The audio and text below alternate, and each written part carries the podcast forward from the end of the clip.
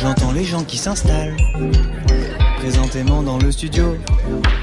Ça s'appelle Foule Sentimentale. C'est le soir de Didier Varrod.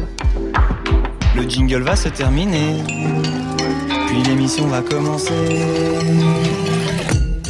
Mais oui, l'émission qui va commencer, c'est comme si en fait ce soir, elle recommençait. Puisque je vous propose quelques-uns des meilleurs moments de Foule Sentimentale au bar Le Bel Air, dans le cadre de la Maison de la Radio. Dominica, recordman du nombre de participations à l'émission, est venue nous parler de la fragilité, c'est-à-dire d'un album et d'une étape artistique où il avait rendez-vous avec l'acoustique et la proximité. On écoutera de la musique soul avec Adam Naas. On essaiera de ne pas trop se saouler au contact des cocktails du Bel Air concoctés par Hugo, qui nous transpose dans un verre plein de glaçons l'histoire de la musique de MC Solaar, Thomas Dutronc, David Lopez et l'homme pâle. Il sera question de mots et de prose combat, toujours avec David Lopez, Kery James et même un peu Dick Annegarn. Avant de se souvenir que Christine and the Queens était venue fêter la sortie de son album Chris 15 jours avant sa sortie. Mais tout de suite, pour démarrer, retour en musique sur l'histoire d'une vie, celle d'un des maîtres du rap, Youssoupha, et ses clichés Polaroid. C'est fou, là, hein?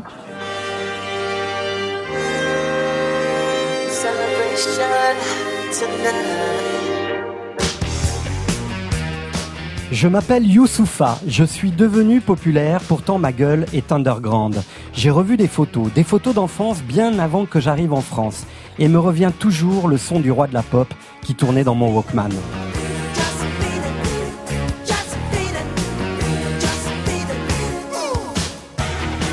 Je m'appelle Youssoupha, le temps m'a rattrapé, je suis trop vieux pour faire des clips dans un hall d'immeuble. Mais si vous permettez, comme je suis ce soir dans Foule Sentimentale sur France Inter, je dois en profiter pour rappeler quelques fondamentaux. Il paraît que le rap est la nouvelle variété. Moi, j'ai toujours voulu faire du rap français décomplexé. Eh bien, avant que ce sujet devienne une marotte, je disais... Chanson française, c'est nous la chanson française. Je m'appelle Youssoupha, je suis le fils béni d'un héritage énorme, je ne dissimule rien, je fais pas le gangster, ça c'est véridique puisque notre génération a trouvé le rap français à travers Benny B. Nous sommes les meilleurs de la nouvelle génération, et quand on ouvre les regards, on garde attention, et sur la piste, du côté de nous se déchaîne, les autres suivent et non, on n'a pas à tout traîner. Et qu'est-ce qu'on fait maintenant ? Et qu'est-ce qu'on fait maintenant ? Eh bien on dit je m'appelle Youssoupha, putain l'ouverture d'esprit, c'est pas forcément s'ouvrir le crâne, c'est peut-être aussi sampler Balavoine. Ah, c'est haché, un truc de fou ce qui nous arrive, ah, pour faire un disque, Je m'appelle Youssoupha. Balavoine, c'était un messager de l'Afrique, mort au combat en Afrique. Nègre blanc ou nègre noir, unissons-nous, car notre identité est grande, faut qu'on soit digne de sa grandeur. J'ai de l'amour, peu de bravoure, mais j'ai un grand cœur. Ma négritude met ce pays face à ses grandes peurs. J'ai imité le poète en reprenant ses termes. Je rends à Césaire ce qui appartient à Césaire. D'une identité, séchure, d'une identité réconciliée avec l'universel. Pour être universel, il fallait commencer par nier que l'on est nègre. Au contraire, je me disais, plus on est nègre, plus on sera universel. Je m'appelle Youssoupha. Quand j'étais petit, les gens me parlaient tout le temps de mon père qui était déjà une grande star. S'il fallait le comparer à un artiste de la chanson française, ce serait peut-être, Aznavour.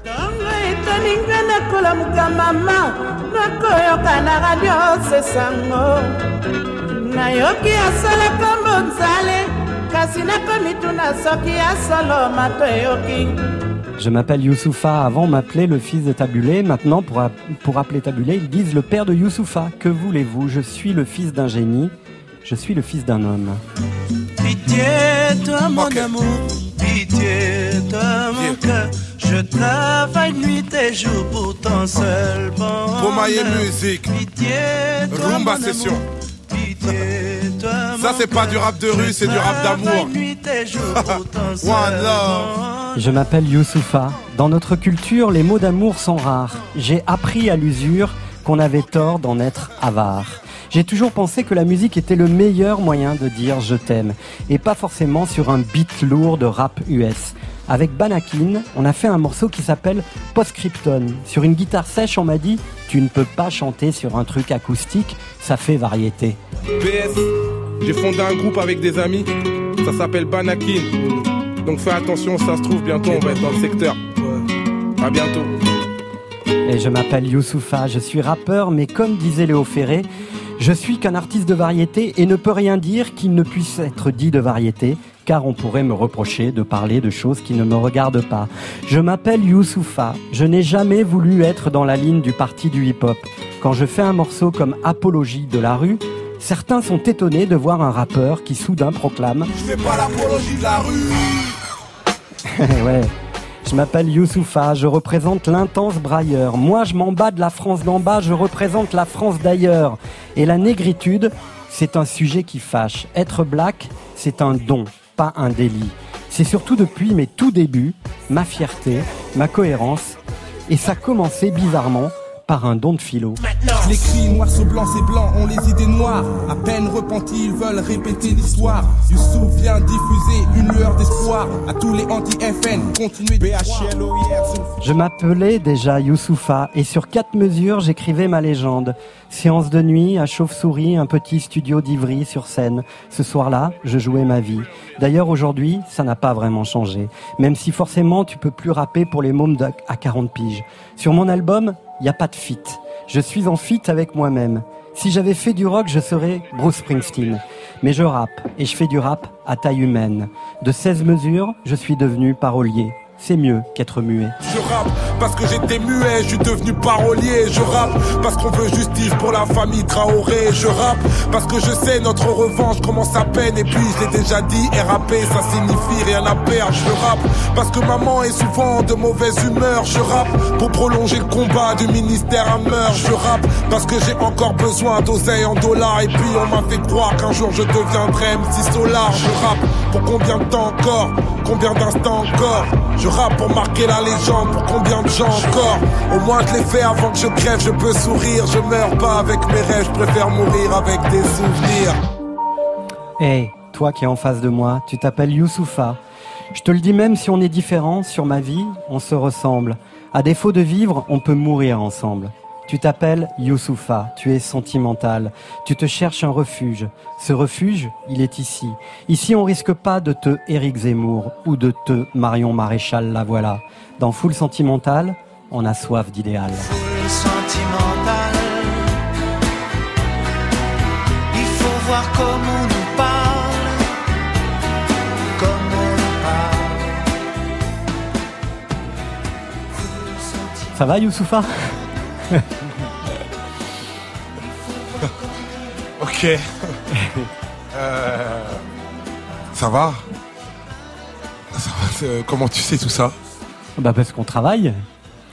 Là c'est, enfin là on parle de, ouais c'est, je crois c'est 20 ans de travail là. C'est, enfin ça remonte à loin. Enfin il y a des choses que, enfin il y a des chroniqueurs rap qui me suivent depuis longtemps qui savent pas les choses que tu sais là. Du coup c'est hyper déstabilisant. Mais c'est hyper touchant. Du coup, ça donne même un peu le vertige. C'est vrai? Ouais, pourquoi ça donne le vertige? Parce que je regarde jamais en bas, en fait. J'ai l'impression que je suis dans un ascenseur.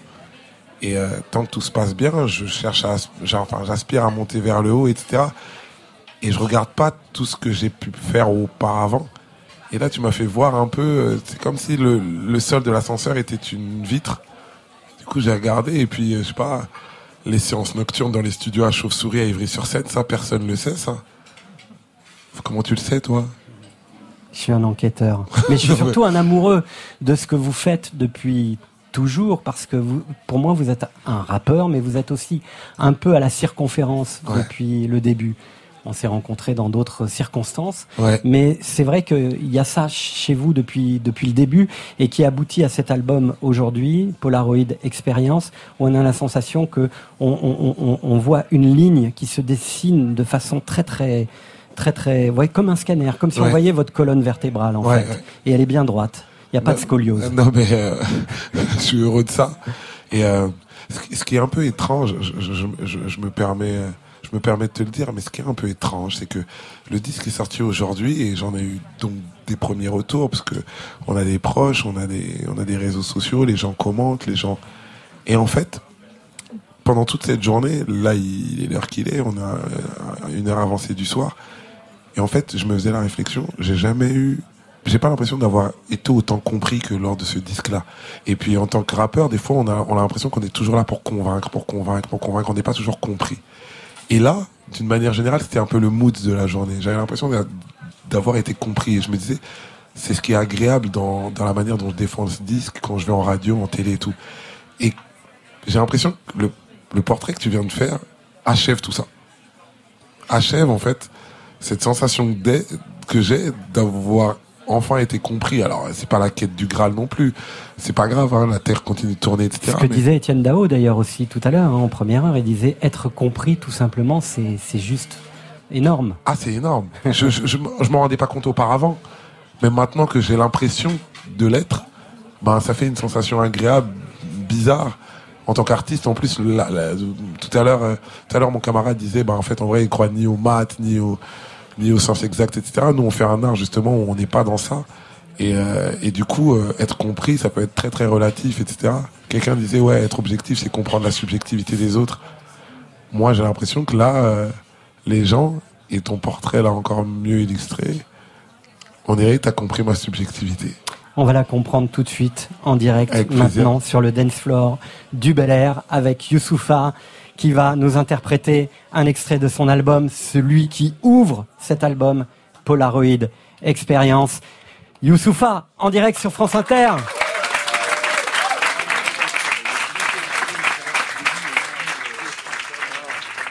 Bonsoir.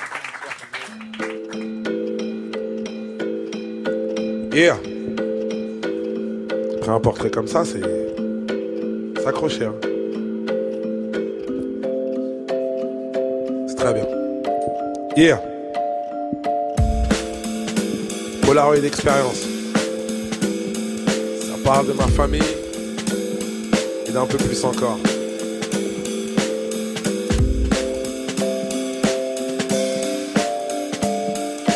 Yeah. Yeah. Inspiration lunaire parce que chez nous la foi est grande. Je suis devenu populaire, pourtant ma gueule est underground. On préfère rester simple, on a grandi avec peu. Cousine, tu sais qu'être humble, c'est déjà croire en Dieu. Nouvelle aventure, nique les rageux détracteurs. Mais qui sont ces créatures? Je ne crains que leur créateur.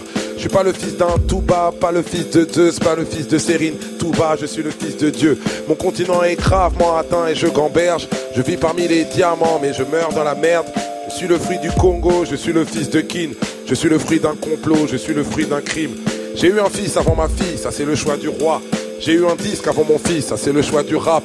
Je suis un père parano qui flippe des lendemains à moi. Je suis un père par amour car j'ai pas vu le mien à moi. Je suis un père de famille, je suis le père de Malik. Et puis maintenant imagine que je suis le père d'Imani. Ma mère c'est ma reine, c'est cruel quand elle me manque. Je la vois dans mes rêves, dans la lumière quand elle est grande. Je suis le fils de Antoinette, c'est dans mon regard. Petit-fils de Ndiaye Sibi, fille du Sénégal, moi. Je suis le fils de tous nos disparus qui m'entendent. Je suis le fils de Yasuke et puis de toutes mes autres tantes. La musique c'est un monde, j'ai dû prendre de la bouteille. J'ai dû me faire un nom pour reprendre le pouvoir. Avant il m'appelait le fils de Tabou Ley. Maintenant pour appeler Tabou Ley, ils disent le père de Youssoupha. Yeah. Je suis le fils béni d'un héritage énorme. Je suis le fils d'un génie, je suis le fils d'un homme. Je suis le frère de Peggy, je suis le frère de Charles. Je suis l'oncle de Houti, je suis l'oncle de Shai. Je suis le frère de Baba, je suis le frère de Sibi, je suis le frère de Lassana, je suis l'oncle de Nini. J'étais un fils unique, mais j'ai de l'amour fois mille. Tous les gens dans mon public sont aussi de ma famille. J'étais un fils unique, mais j'ai de l'amour fois mille. Tous les gens dans mon public sont aussi de ma famille. J'étais un fils unique, mais j'ai de l'amour fois mille. Tous les gens dans mon public sont aussi de ma famille. J'étais un fils unique, mais j'ai de l'amour fois mille. Tous les gens... Ok. Yeah. J'ai arrêté le rap, cap sur une nouvelle vie. J'ai arrêté Paname, africaine, ma nouvelle ville. T'as peur de nos pays, tu penses seulement que ça crâne. Putain, l'ouverture d'esprit, ce n'est pas s'ouvrir le crâne, non. Je suis pas encore en retraite, mais je suis déjà en retrait. Je reviendrai peut-être, qui s'en rappelle des teutrés qui douteraient de ma carrière. Aujourd'hui, vous êtes où? Mais gros, je suis éternel comme le FC Liverpool, moi. Faire confiance aux hommes a tué mon espérance. Ceci n'est pas un album, c'est une putain d'expérience. Ex meilleur rappeur, j'ai le micro qui grince. Désormais le meilleur rappeur, pour moi c'est Tito Prince. Tandem invincible, j'ai la meilleure prod au monde. CHI, c'est de Vinci, putain, je suis la Joconde. Et l'industrie se déchaîne, je réponds pas à l'appel. Nique le boss de Def Jam, moi j'ai mon propre label. C'est beau mailler le comeback, je suis l'associé de Philo. Je suis le producteur de Que Black, je suis le producteur de Hiro. J'ai jamais cru aux amitiés courantes dans la musique. Pourtant j'ai vu des concurrents contents de ma réussite. Donc je suis l'ami de Brave, je suis l'ami de Sopra, je suis l'ami de Diams, je suis l'ami de Socrate. J'ai gagné de l'argent, j'ai gagné de l'estime. J'ai plus le compte en banque pour être l'ennemi de Nesbill. Je suis l'ennemi de Valls, je suis l'ennemi de Macron, je suis l'ennemi de Ménard, je suis l'ennemi de Marion. Je suis l'ennemi de la République de François Fillon. Je suis l'ennemi de la France-Afrique et de ses millions. Je suis l'ennemi de leur modèle, je suis l'ennemi de leur morale. Je suis l'ennemi de PHL, je suis l'ennemi de Soral. Mais putain, j'apprends que les Français grandissent. Les grands hommes ne naissent pas dans la grandeur, non, ils grandissent. Et on viendra te retrouver si tu tombes, nous. On a la force du nombre. J'étais un fils unique, mais j'ai de l'amour fois mille. Tous les gens dans mon public sont aussi de ma famille. J'étais un fils unique, mais j'ai de l'amour fois mille. Tous les gens dans mon public sont aussi de ma famille. J'étais un fils unique, mais j'ai de l'amour fois mille. Tous les gens dans mon public sont aussi de ma famille. J'étais un fils unique, un fils unique, un fils unique. Vous êtes de ma famille. Merci beaucoup. Youssoupha dans Foule Sentimentale avec cette Polaroid Expérience. Quand c'est une foule, ça me rend sentimental. Didier Varrod. Bonsoir Dominica. Bonsoir. Bienvenue à nouveau dans Foule Sentimentale pour garder le record du nombre de présences. Oui. C'est important quand même. Et puis là, vous y avez mis du vôtre, hein, puisque vous avez produit et sorti, publié 2 albums. En une année, donc là c'était évident qu'on se retrouverait encore plus. On peut rappeler quand même l'origine de cette volonté de publier en une même année 2 albums. Vous auriez pu peut-être faire un double album ou un triple album, mais pourquoi vous avez eu cette idée ? Ça correspondait à 2 temps de tournée pour moi, qui j'avais envie de faire 2 tournées autour d'un répertoire qui serait composé, voilà, sur qui me suivrait le temps d'une année, et après c'était aussi une façon de rompre avec une forme de rythme qui s'était installé, d'album tous les 3 ans. Je suis allé voir 5-7 la maison de disque en disant voilà, j'aimerais bien faire une année avec 4 albums, et puis finalement bon, on s'est restreint à 2, et ça correspond à 2 temps de tournée aussi, avec vraiment les deux aspects que j'aime travailler, c'est avoir un aspect, on va dire, collégial avec un groupe, et puis être seul face à la machine, aux petits instruments, enfin aux petites machines d'enregistrement. C'est pour moi, j'aime aller sur ces 2 terrains-là. Et comme je le disais ce matin pour les très lève-tôt à 5h40, en fait, ça correspond aussi à 2 tempos, hein. Oui. Un album qui est plutôt composé à partir d'un synthétiseur, un vieux synthétiseur analogique, et puis celui-ci avec une vieille guitare, pas si vieille que ça non plus. C'est vieux en tout cas, c'est 95, avec des vieux trucs. Et que vous avez scrupuleusement gardé dans son jus. Oui, et que j'avais pas l'intention de mettre spécialement en avant. Il n'y avait pas du tout l'obsession d'utiliser cet instrument, mais à un moment donné, c'était le seul que j'avais sous la main pour mettre en forme des chansons acoustiques avec un son de guitare en nylon, de cordes en nylon, donc avec toujours ce fantasme cohénien, Léonard cohénien. Et je m'étais promis d'acheter une bonne guitare pour faire les prises, et finalement j'ai commencé à enregistrer, à me faire la main, et je me suis rendu compte que ce qui venait était bien en l'état. Et que dans le projet que j'avais, ça aurait été stérile, essayer de refaire les choses.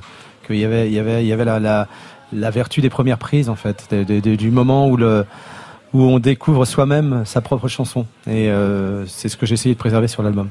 Alors ce qui est sidérant, c'est que cet album est encore stupéfiant, d'une beauté absolument incroyable, de la première à la dernière chanson. Merci. Est-ce que ça veut dire aussi que vous ressemblez à votre époque, qui est une époque plutôt forte en termes de créativité ? Moi, je trouve à l'époque, assez dingue en fait. Ça émerge de partout, ça foisonne. Alors, j'essaye moi de rester dans le tempo, quoi. Ouais. Parce que je me rends bien compte que je suis arrivé à une période où c'était un petit désert. Voilà, c'était un peu morne-pleine, tout était dégagé, donc finalement il y avait tout à réinventer, je dirais pas inventer, mais à réinventer. Et donc à vaincre sans péril, on triomphe sans gloire, c'était un peu ça. On est arrivé à plusieurs. Il y avait Philippe Catherine, il y avait Miossec, il y avait Sylvain Vanneau, Mathieu Bogart, autour de Lucie, et Jean-François Cohen aussi, entre autres. Hein, et eh bien on n'était pas nombreux en fait. Mais là aujourd'hui c'est foisonnant et je trouve que c'est plutôt une bonne nouvelle parce que les gens se plaignent beaucoup de cet effet d'engorgement. Moi, je trouve qu'il faut s'en réjouir. Il faut s'en réjouir, ouais, absolument. Alors cet album s'intitule La fragilité. C'est la dernière chanson de l'album. La première, c'est la poésie, d'où l'importance effectivement du mot dans cet album, mais l'importance, elle a toujours été là. Qu'est-ce que c'est la fragilité, Dominica, pour vous ? Pour moi, c'est un marqueur d'humanité, c'est le lien entre tout le monde, et c'est une force qu'il faut absolument préserver contre les assauts du libéralisme. En gros, enfin, de façon caricaturale, c'est essayer de garder ce qui nous définit tous, ce qui nous rassemble, c'est-à-dire l'idée de la finitude, sans que ce soit quelque chose pour moi de sordide ou de triste. C'est simplement avoir conscience de ça pour justement se respecter les uns les autres. C'est-à-dire que je pense que tout simplement les conflits proviennent souvent du fait qu'il y a des gens en face de vous qui n'ont plus conscience de leur propre finitude, de leur fragilité, qui se croient invulnérables. Et quand on se croit invulnérable, ben on n'est plus en empathie avec l'autre et on n'est plus soucieux de la fragilité de l'autre. Alors que la fragilité, de par notre statut mortel, elle est indubitable. Ouais, c'est dingue ce que ces propos parlent en ce moment. Oui, c'est vrai que c'est dans l'air du temps. Un président jupitérien qui est dans la difficulté justement parce que il ne connaît pas cette idée de la fragilité. Oui, c'est le pouvoir, c'est le pouvoir. C'est-à-dire que là, un journaliste me disait, mais ce matin encore, les hommes politiques ne parlent peu de la fragilité. Je dis, de fait, oui, ils sont là pour rouler des épaules, ils sont là pour. C'est impossible. C'est de la démonstration de force. Et je pense que les attentats nous ont rendus très sensibles à ces questions-là, en fait. Qui a une espèce de prise de conscience par rapport à ces questions-là. Dominica, j'ai soumis Stéphane Le Guenec, notre réalisateur, à l'exercice hebdomadaire d'essayer de raconter votre fragilité en 2 minutes 30. Il s'est gratté la tête, mais il a réussi un truc vachement bien. Certains chemins qu'on prend ne sont pas balisés. Ne nous étonnons pas s'ils sont sans retour.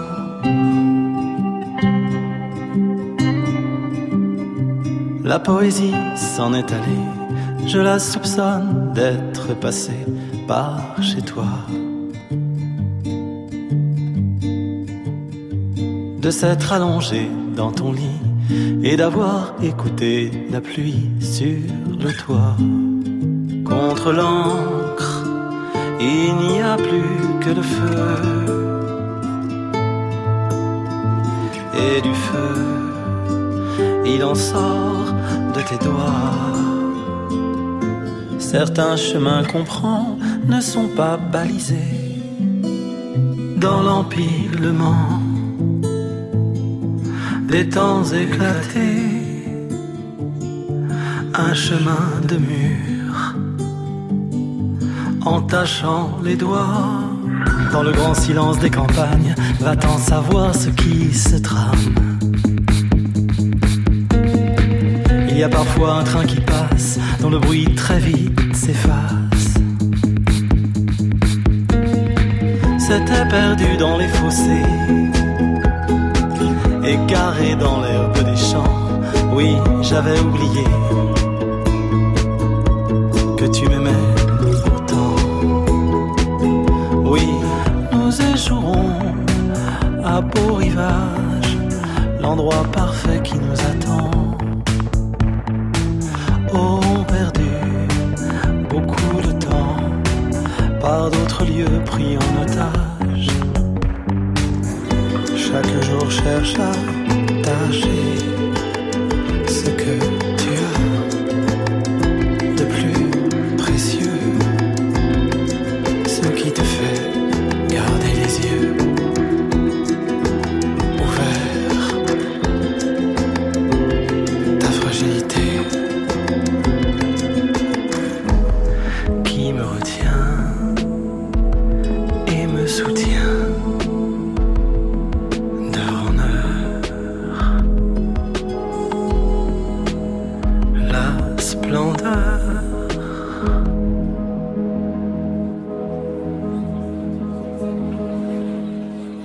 La splendeur qui se retrouve plage 6 dans votre album et qui clôture en fait ce panorama en accéléré de la fragilité. Est-ce que les chansons parfois se parlent les unes ?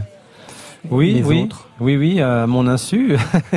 Oui, bien sûr, elle communique. Et après, souvent, moi, j'attends des auditeurs, enfin des gens qui viennent me voir après pour me parler des chansons, de m'éclairer par rapport à ça, parce que je cherche pas absolument à élaborer un fil narratif et des liens. Là, je trouve que les liens se font entre les deux disques de façon un peu évidente, par les thèmes qui sont abordés. Les thématiques, ouais. Ouais. Mais autrement, je suis pas obsédé par ça, justement. J'essaye de garder, en fait, à l'idée, tout simplement, avoir un déroulé qui soit, musical. Et que finalement, le propos va lui-même se structurer autour de ça. Est-ce que c'est un miroir de l'album La Fossette, cette fragilité? Alors, on me dit ça.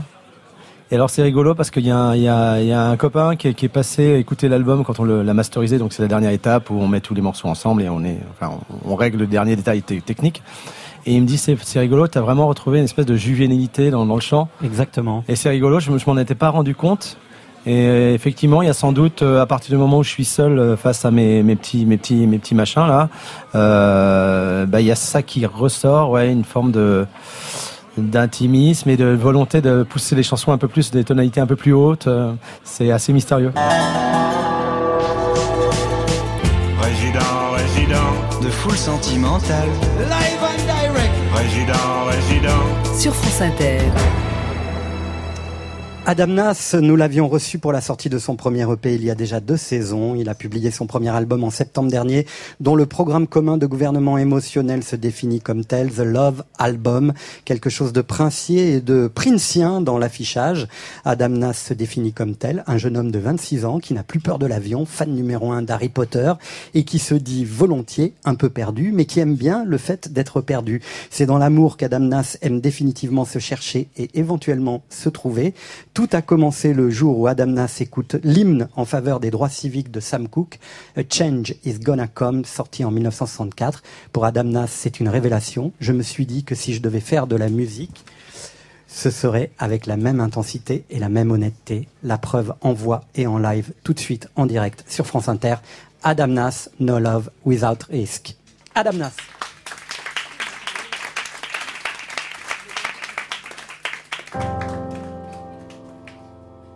And I don't wanna smoke today. I don't wanna dream today. Just today. I guess today. I'd rather be on my own. Burying my soul in stone. What do I say? What do I say? There's no love, there's no love without risk. There's no love.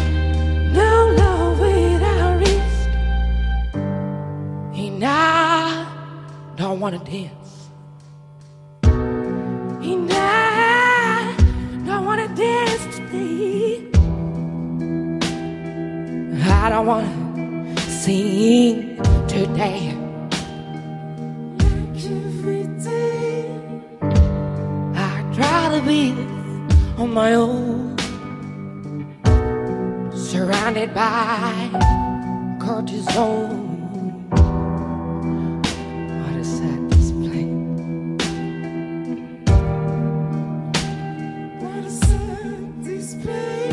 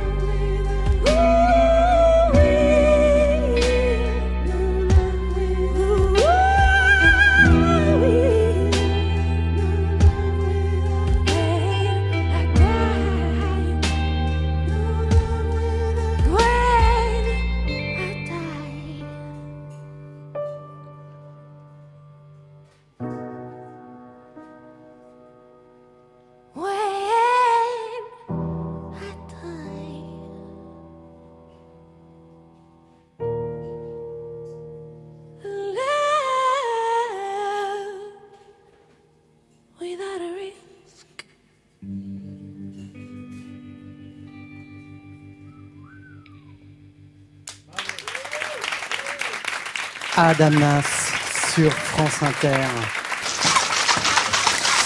Comme ça, vous voulez voir quelque chose? Je prends un café et toi? Je prends un thé. Un thé? C'est dégueulasse le café. Ça me dit que la voix. Et oui, comme promis, je me retrouve au bar avec Thomas Dutronc. Bonsoir Thomas. Bonsoir. Il y a un cocktail là au bar qui s'appelle une preuve d'amour. Ouais. Mais alors, je sais pas si ça qu'il va nous concocter, ouais, mais en tout cas, il nous le concocte avec beaucoup d'amour. Il va nous expliquer ce qu'il a concocté pour vous. Puis MC Solaar nous a rejoint. Vous vous connaissez très bien tous les deux. Est-ce que vous êtes d'abord des copains d'enfoirés, de Resto du Cœur? C'est là où vous êtes rencontrés ou c'est dans d'autres circonstances? Si, hein, c'est un peu ça. On est un peu ça, évidemment. Une fois, on s'était vu dans un resto aussi ouais. Du 16e, c'était pas l'anniversaire de ma mère ou je sais pas quoi. C'était l'anniversaire de ta maman, et moi je l'aimais bien, et puis après je te vois, et puis après ouais, c'est... Mais il y avait pas un mec qui faisait mon ancien prof de physique qui a fait de la musique avec les mains ou je sais pas quoi. Si, c'est ça. Il y avait du monde, et je me suis dit, mais voilà, t'avais un personnage qui a apporté ce prof-là, qui faisait de la musique avec les mains, c'est un côté dadaïste, mais par contre, très très bien. Ouais. Un fan de chant grégorien, de tout. Pour lui, Mozart, c'est un rocker, tu vois. Et donc, il faisait des tas de trucs avec ses mains vachement bien. Alors, on va laisser la parole à Hugo ce soir, qui, évidemment, manage avec brio ce bar, le Bel Air. Et on lui a demandé de réfléchir à ce que pourrait solliciter, comme ça, dans son imaginaire extrêmement créatif, la musique de Thomas Dutronc, d'abord. Alors, justement, pour la preuve d'amour, je t'apporte. C'est le côté un peu coloré, un peu rose, en même temps quelque chose de très floral, un peu style de la France. Et le tout avec du champagne, et ce qui me permet de faire le lien avec MC Solaar, où il y aura également du champagne dans son cocktail. On reste sur ce côté festif, en repartant plus sur la vodka, où j'ai appris que tu étais un grand amoureux de vodka. Et en même temps, une liqueur de fenouil, et on garde un petit peu de plante avec de la menthe. Et là, on peut goûter ou pas? Mais vous pouvez goûter, carrément. Et même dire si c'est bon, par exemple. Intéressant. Très intéressant. Très intéressant. Claude? Très, très, très, très, très intéressant. Voilà, c'est ça. Je dirais même plus. Très, très, très, très, très intéressant. Cet été, j'ai lu un livre qui s'intitule Fief. Et à la rentrée, j'ai fait un caprice. J'ai dit, je voudrais que David Lopez, qui est en plus prix du livre inter, viennent dans cette émission Foule Sentimentale. Il est là ce soir avec moi au bar. Bonsoir David Lopez. Bonsoir. Vous connaissez ce bar? Non. Pour le coup, celui-là, je l'ai pas visité. C'est une grande première. Alors dans votre livre, il est beaucoup question de fumette. Votre héros Jonas est assez contemplatif, mais il y a aussi des scènes où l'alcool est très présent. Notamment, il y a quelques pages où vos héros vont de bar en bar, plutôt en s'enivrant à coups de shot. Y a une différence entre l'alcool et la fumette? Bah oui, complètement. Moi, je pense que on peut pas plaider la fumette pour une action qu'on se reproche. Par exemple, j'ai fait ça, j'étais bourré. Bon, ça explique sans justifier, mais j'ai fait ça, j'avais trop fumé. Non. Y a pas cette notion de perte de contrôle. Donc c'est pour ça que je me situe plutôt du côté de ce qui se fume. Ouais. Alors ce soir, Hugo, je lui ai demandé de réfléchir à la façon dont on pourrait transposer dans un verre plein de glaçons votre littérature et ce livre où il y a du sentiment, il y a de l'amour, il y a parfois du sexe triste, mais il y a aussi cette langue qui est très proche du rap que vous aimez beaucoup, Hugo. Du coup, moi je trouve que l'alcool et la fumette, l'association, elle peut être très bien. Et c'est en ça que j'ai joué en fait. Moi, c'était pas mal le rhum. Et du coup, je trouve que les deux s'associaient très bien. Et là, j'ai joué sur quelque chose de rhum, le rhum agricole, et en même temps un jeu d'épices pour retrouver cette légère brûlure qu'on a sur le bout de la langue. Super. Un petit peu de poivre également, en fait. Il y a un poivre de Sichuan. On retrouve ce côté un peu anesthésiant. Ok. Ah. Qu'on va avoir sur, sur le bout de la langue. C'est génial. L'homme pâle. Lui, il a déjà eu droit à son cocktail en septembre. Qu'est-ce qui se passe quelques mois plus tard avec la sortie de cet album Janine? J'imagine que les... C'est toujours tourbé. Hein. Alors c'est pas tourbé, mais c'est fumé. Donc on reste sur cet état d'esprit. Et en fait, c'est un mélange de deux alcools. Il y avait un côté folie un peu. Et du coup, j'ai joué là-dessus avec l'absinthe. Enfin, qu'il y a une grosse réputation d'apporter la folie. Et en même temps, du mescal. Mescal, pareil. Mais on part plus sur le chamanisme en fait. Et du coup, chamanisme, pourquoi faire une transition entre la folie et la sagesse? C'est un peu le parcours initiatique. Magnifique. Et celui-là, on peut t'écouter parler des heures là. On peut l'appeler l'homme pâle ou Janine. On va l'appeler Janine ce cocktail. Et... Les yeux plissés comme si je quittais la pénombre. Tu me l'as même pas encore dit que j'ai déjà oublié ton prénom. Je suis triste et les faux sourires c'est pas mon créneau. Mais faut pas m'en vouloir, c'est pas méchant. C'est juste que souvent j'en ai rien à... Rien à foutre, pas de doute. J'éjacule du style et j'en ai foutu partout. C'est la fête tous les soirs dans la capitale. Conscience décapitée, on verra les dégâts plus tard. Aïe. Mon appart c'est le QG quand on traîne. Y'a toujours un frère qui parle à maman. Nos couilles, nos poches et nos têtes se vident au cours de la semaine comme le parlement. Mais quelque chose me dit qu'il reste de l'espoir.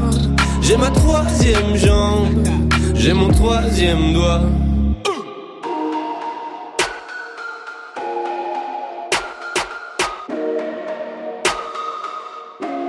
Mille degrés dans la soirée et personne peut me stopper.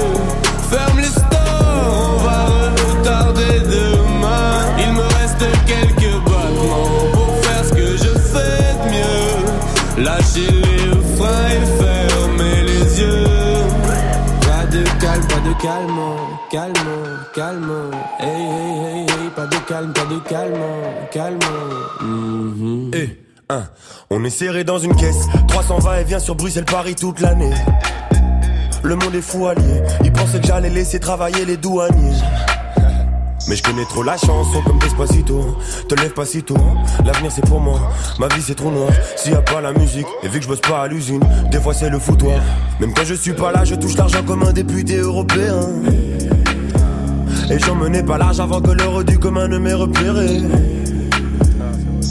Mais qu'est-ce qui se passe après le quart de siècle? Toujours un max de xa, toujours un bal de sexe.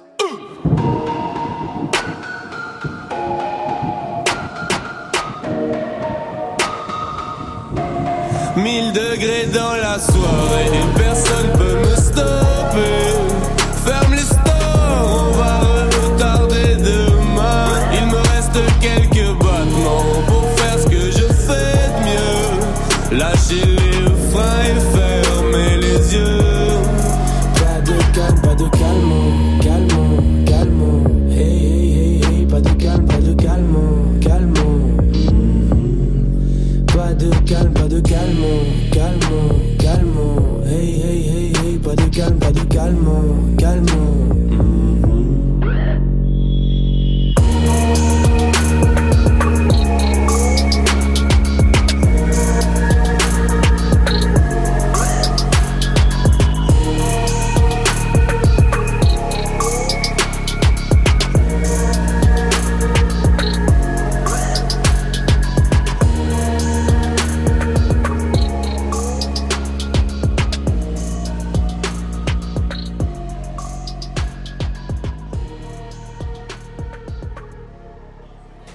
L'homme pâle sur France Inter, l'homme pâle rappeur qui veut pousser les murs de son genre musical. Il aurait pu être au cœur de cette conversation entre David Lopez, écrivain, prix du livre Inter pour son roman Fief et véritable hymne à la réinvention du langage. Ce soir-là, il était avec Kery James, empereur de la prose combat, et Dick Annegarn. Il était alors question d'une tribune libre dans Libération, signée David Lopez, titrée « Au rap des pâquerettes », qui s'insurgeait contre le discours dominant du moment qui consiste à nous faire croire que le rap, c'était mieux avant. David Lopez revient sur cette polémique pour légitimer toutes les évolutions nécessaires du rap entré dans son âge de raison. En fait, j'avais été interpellé par quelque chose qui était, à un moment donné, j'ai un ami qui me dit, qui me parle d'un artiste et qui me dit ça c'est pas du rap parce que c'est pas engagé politiquement. Et en fin de compte, moi, je reconnais vraiment le fait que dans le rap, et moi-même, je suis venu au rap par cet engagement. J'avais l'impression qu'il y avait quelque chose de très consistant qu'on me proposait. Et même, je considère que Kery James, ça fait partie... Enfin, moi, mes parents m'ont donné une éducation. Mais il y a des artistes, dont Kery, qui ont participé aussi à me dire des choses sur le monde, sur la société, sur des valeurs. Et que moi, voilà, je recevais ça. Et maintenant, moi, je suis très ouvert à l'idée que... Enfin, je suis plutôt fermé à l'idée qu'on puisse confisquer une esthétique au nom d'une éthique. Parce que quand on me dit oui, ça peut pas être du rap parce que c'est pas engagé, c'est nier la forme artistique. C'est dire que le rap, avant d'être une musique, est un propos, est un discours. Alors le rap engagé, je le défends et je veux qu'il existe, je veux dire, et je le reçois très bien. Maintenant, je suis très ouvert à l'idée que le rap puisse enfin être légitimement une forme artistique. Et que, bah ouais, ça donne que si des mecs rappent des trucs qui veulent pas dire grand chose, on pourra quand même appeler ça du rap, on pourra préférer le rap engagé par ailleurs, mais pas lui nier la forme, l'art en fait. Bien sûr. En fait, ce qui est fou dans ce qu'il a écrit et qui est assez limpide, c'est qu'il aura fallu plus de 40 ans pour qu'on puisse admettre finalement que le rap est une musique. C'est ouais, ça en fait, aussi, hein. Début, parce que de toute façon, même quand il y a des mecs engagés, c'est des sons marrants. Et vous posez en creux ce truc incroyable, cette question incroyable. Est-ce qu'on doit absolument définir le rap ? Ouais. Parce qu'il y a ça aussi, hein. Parce que c'est qu'aujourd'hui, en plus, il y a un côté où avant, pour le définir, le rap, on avait une dichotomie qui était très claire. C'était le rap conscient ou le rap hardcore.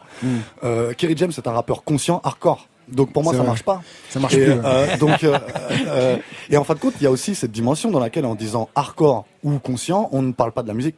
On parle du texte, on parle du propos. Ouais. Et aujourd'hui, on parle de cloud, on parle de trap, on parle... Moi, il y a un gamin de mon quartier qui veut se remettre au rap, il me dit « David, je vais faire de la cloud, trap, garage, minimaliste ». Je dis « Ah bon ?» Mais en fin de compte, les qualificatifs, ils ont muté. Et quelque part, aujourd'hui, ils parlent beaucoup plus de quelque chose de l'ordre de l'esthétique que de l'ordre de l'éthique. Alors, c'est très important de garder l'éthique dans le rap. Ça donne des artistes comme Kery qui sont essentiels. Et bien sûr, ça ouvre la porte à des trucs qui ont un peu ni queue ni tête. Et que moi je vais pas valider à l'écoute, mais je reste très attaché à l'idée qu'on puisse permettre soit une esthétique. Dick Annegarn. Mais moi je suis assez d'accord avec lui. Et en fait le problème, Kery James, c'est à partir du moment où une radio détient le monopole et va faire disparaître le rap que les gens appellent aujourd'hui le rap conscient. Moi, j'ai toujours pensé que il peut y avoir par exemple des artistes comme MC Solaar qui a été l'un des premiers à me donner la possibilité de m'exprimer, parce qu'il vient de Villeneuve-Saint-Georges, moi je viens d'Orly, c'était des quartiers très très proches. Votre première apparition d'ailleurs, c'était sur son album Qui sème le vent récolte le tempo. Et MC Solaar, c'est un rappeur. Personne ne peut lui nier le titre de rappeur. C'est un des plus grands rappeurs français. Il n'était pas forcément engagé. Il était drôle.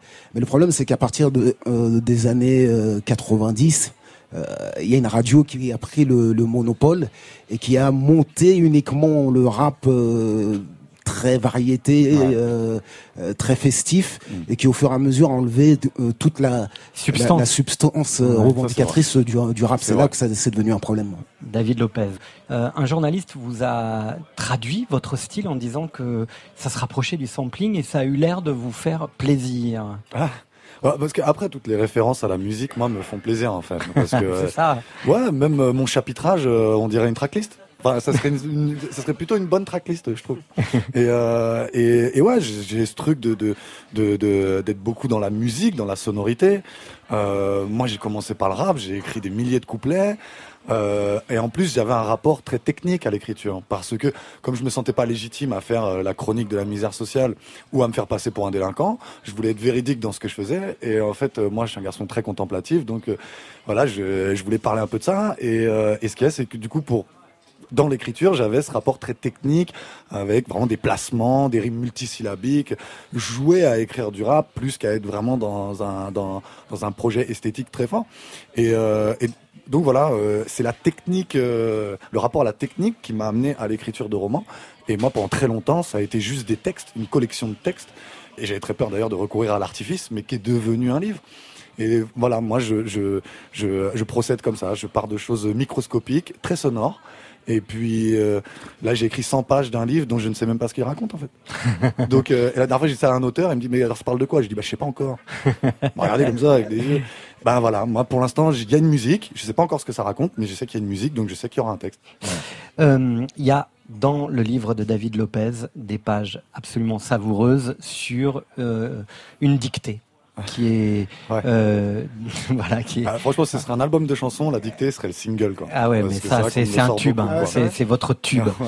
Alors, je vais pas raconter le pourquoi du comment de la dictée, mais en tout cas, ça pose juste la question, et elle est intéressante finalement de savoir si la langue et l'orthographe, ce sont deux choses qui doivent être absolument associées.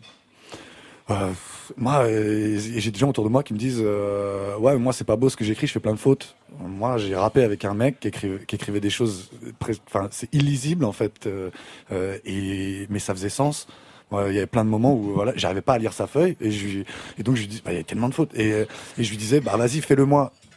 Et c'était hyper beau ce qu'il avait dit. Donc, vas-y, ça s'écrit comment? Avec un Z ou avec un S? Bon, ça dépend comment on le prononce. Ça dépend si c'est du 7-7 ou du 9-4.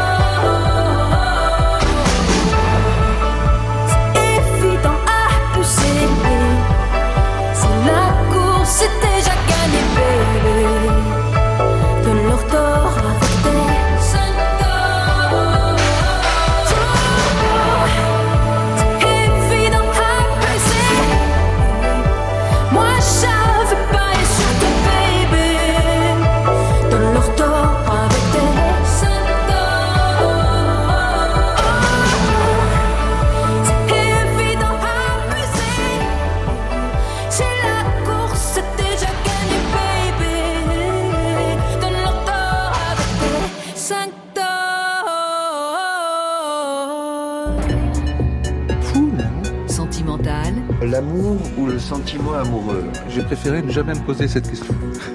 Oui, c'est vraiment intime. Mais quand c'est une foule, en direct du Bel Air, c'est très difficile de s'abandonner complètement. Et oui, Étienne Dao qui me disait c'est très difficile de s'abandonner complètement, mais on a essayé de s'isoler avec Chris un petit peu dans ce bar du Bel Air qui est foule et très sentimental. Très sentimental. Moi, je voulais savoir, Chris, comment vous vous sentez aujourd'hui, vraiment, réellement, sincèrement, à 15 jours de la sortie de cet album, émotionnellement, dans votre petit cœur qui bat? Vous voulez qu'on soit franc ? Ouais. J'ai très envie que l'album existe et sorte parce que je l'aime beaucoup et je m'y relie beaucoup. J'ai l'impression d'avoir donné beaucoup dans cet album de ce que je voulais donner. Mais je trouve ça très physique. Je trouve que les discussions autour de cet album le sont et en même temps, il fallait s'y attendre. Je pense que j'ai flexé mon muscle, j'ai parlé de défiance et j'ai parlé de désir fou et je trouve que ça a l'air d'être encore quelque chose d'un peu fou de parler de ces désirs fous. Ouais. Alors c'est intéressant. Ouais. Brian Wilson disait « Je suis un artisan dans l'industrie des sentiments ». Vous seriez d'accord avec cette définition ? Ouais, c'est une belle définition. Ouais. Parce que ça reste une industrie, mais c'est une industrie des sentiments complètement. Et moi, en même temps, c'est drôle parce que je la frôle de très près aussi, la vraie industrie, la vraie machine pop. J'étais dans des situations, j'étais très près des machines à l'américaine. Et j'avais aussi l'impression de rester très artisan, c'est-à-dire de décrire à la première personne et de pas réussir à forcément être dans de la top line sur de la production. Donc je touche ces milieux-là par ce que je fais. Et en même temps, j'ai l'impression de rester très auteur-compositeur-interprète aussi dans ces endroits-là. Et du coup, un peu extérieur. Et un peu extérieur. Mais de toute façon, once an outsider, always one, comme on dit en anglais. C'est difficile d'être à la fois française et artiste internationale. On en parlait avec Jane. C'est particulier. Je sais pas si c'est tout le temps difficile parce que c'est quand même c'est un très beau luxe et puis j'aime bien l'idée d'être dans l'hybridité et dans l'inconfort. Après c'est marrant parce qu'il y a des malentendus et des projections et des fictions autour de ça, mais non je dirais pas que c'est désagréable. J'aime assez être française ailleurs et un petit peu hybride en France. Qu'est-ce qu'il y a de plus français en vous ? Ah, bonne question. Je sais même pas si c'est moi qui sais, parce que parfois quand je m'en vais, quand on me dit que je suis très française, on me dit you're so French, et je suis là, je ne sais pas trop quoi vous voulez parler. Mais je pense que c'est moi en tout cas, j'ai un rapport très fort à la littérature, à la poésie, et je sais qu'en France le texte est très fort. Et d'ailleurs c'est pour ça je pense que la scène urbaine est si vivace et si belle et forte en France, c'est parce que le texte est très près de l'oreille, quoi. Et moi c'est vrai que j'ai cette relation au texte. Moi mon écriture elle est plus imagée et moins immédiate, mais j'ai un côté très littéraire aussi. J'ai beaucoup lu et j'aime écrire avec ce que j'ai lu, quoi. Qu'est-ce qu'il y a de moins français en vous ? Qu'est-ce qui est pas français ? Bah, c'est marrant parce que maintenant c'est quelque chose qui me définit, y compris en France. Mais mon rapport au corps et ma physicalité, c'est quelque chose qui, je me souviens, dérangeait pas mal aussi au tout début. Ouais. Après, c'est devenu vraiment quelque chose qui m'a définie. C'est-à-dire la petite qui bouge. Mais je me souviens, je faisais des premières parties où certains étaient outrés, quoi. Ils étaient là, mais attends, tu vas juste danser pendant 45 minutes ? Et j'étais là, oui, je chantais aussi. Et ça, mais vous pensez qu'on a envie de vous voir danser ? Et j'étais là, mais peu me chaud. Il faut que je me libère, mon fils, mon frère. S'affirmer comme femme désirante, c'est une des lignes forces de cet album, mais on pourrait dire aussi objet non identifié du désir désirant.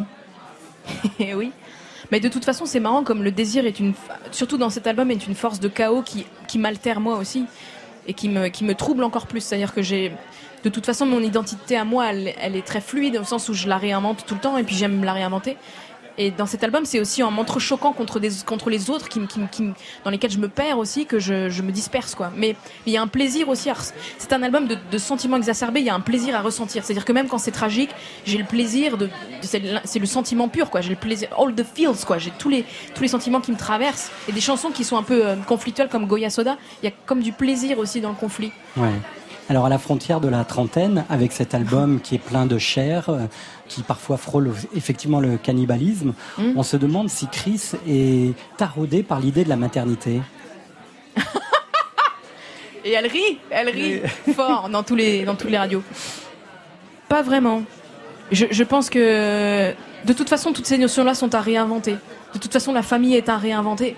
Et être une mère est à réinventer, être une femme et une amante et un homme, je sais pas. Ça dépend quelle maternité. Il y a plein de façons d'être maternelle. Ouais. Vous ne cherchez pas un prince, vous êtes l'épée. Ouais. Mais parfois, je peux croiser des princes avec mon épée. Ouais. Parfois, il y a des joutes, parfois, il y a des alliances, parfois, il y a des chevauchés ensemble, je sais pas. Oui, en tout cas, mais le langage est mon épée, c'est vrai. Je me suis toujours sentie augmentée, sauvée par mon écriture, ça, c'est vrai. Le prince, c'est une figure comme ça, assez jolie, mais il y a aussi la pute. Ouais, c'est vrai. Ouais. On n'en est jamais loin d'ailleurs quand on est une femme qui revendique ses désirs, c'est vrai. Hein. Ouais. On est toujours un peu proche d'être salope. Ça dérange, hein, ça encore. Ça continue d'être un petit peu dérangeant, ouais. J'utilise des euphémismes polis parce que nous sommes le soir et que nous sommes dans une ambiance ouatée. Mais c'est fou, comme moi par exemple, on m'a souvent dit mais vous avez pas l'impression d'être obscène. J'étais là mais quand est-ce que je suis obscène ? Est-ce que je donne des noms ? Est-ce que je donne des lieux ? Est-ce que je donne des photos ? Je parle d'un désir qui est le mien. C'est pas obscène le désir. Ça devrait jamais l'être d'ailleurs. Tous les désirs ne devraient pas l'être.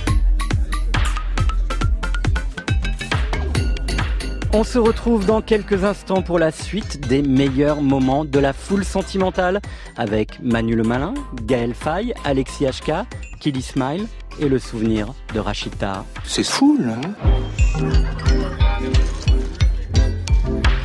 Ça s'appelle Foule Sentimentale.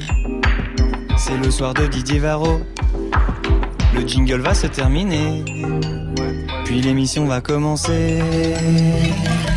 Deuxième partie des meilleurs moments de Foule Sentimentale avec Alexis H.K. en état d'urgence. Conversation autour de la condition artistique dans un monde de l'inextricable. C'est aussi ce monde de la complexité et de l'intégrité qui a fait le sel de la vie d'un Manu Le Malin, DJ hardcore et fan de Barbara. On dansera à nouveau sur l'honnêteté disco de Kiddy Smile. Queer, parfois, nous fume queer, le temps d'une interview têtue avec Pedro Winter et le groupe Holidays. On a aimé aussi être questionné par Alain Bachung et Booba. On a ri, on a dansé et parfois pleuré, comme lorsque Rachida nous a quittés. Libertaire au cœur du Cuscus Clan, esprit libre, voilà, c'est Rachid, toujours enragé, Taha, encore sentimental.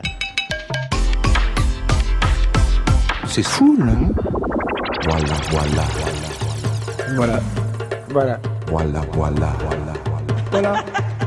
Voilà. Ça commence. Ok, on est des bics, c'est vrai. On est comme tout le monde, on a des problèmes. Ça commence. On a des dents en moins, on est partout. Ils avancent. J'avais envie de montrer la réalité, mais la réalité, ça fait peur. La leçon n'a pas suffi.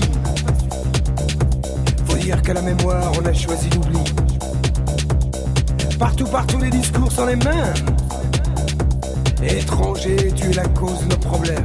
On associe les Arabes en France au terrorisme, à la malhonnêteté, à pas mal de choses. Il y a une autocensure qui existe. Il y a des gens qui, soi-disant de gauche, qui portaient le bas, je touche pas à mon pote. Bon, moi je mets une parenthèse, moi j'étais pour le toucher à mon pote, parce que si on se touche plus, je vois pas où on va.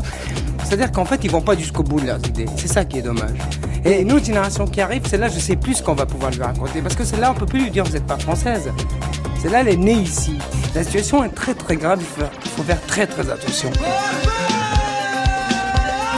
Je suis un enfant d'immigré de toute façon, donc c'est un sujet qui me gêne pas.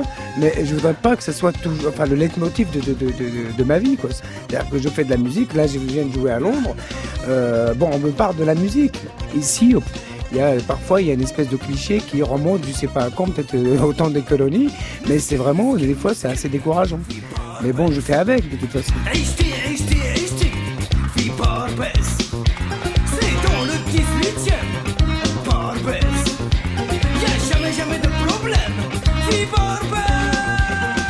Pour moi, l'avenir du monde, c'est l'Afrique.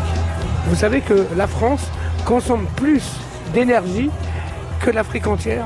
Donc c'est pour ça, et moi l'Afrique c'est un peu moi, et je voulais leur dire, un jour vous payerez tous vos dégâts, bande de salopards.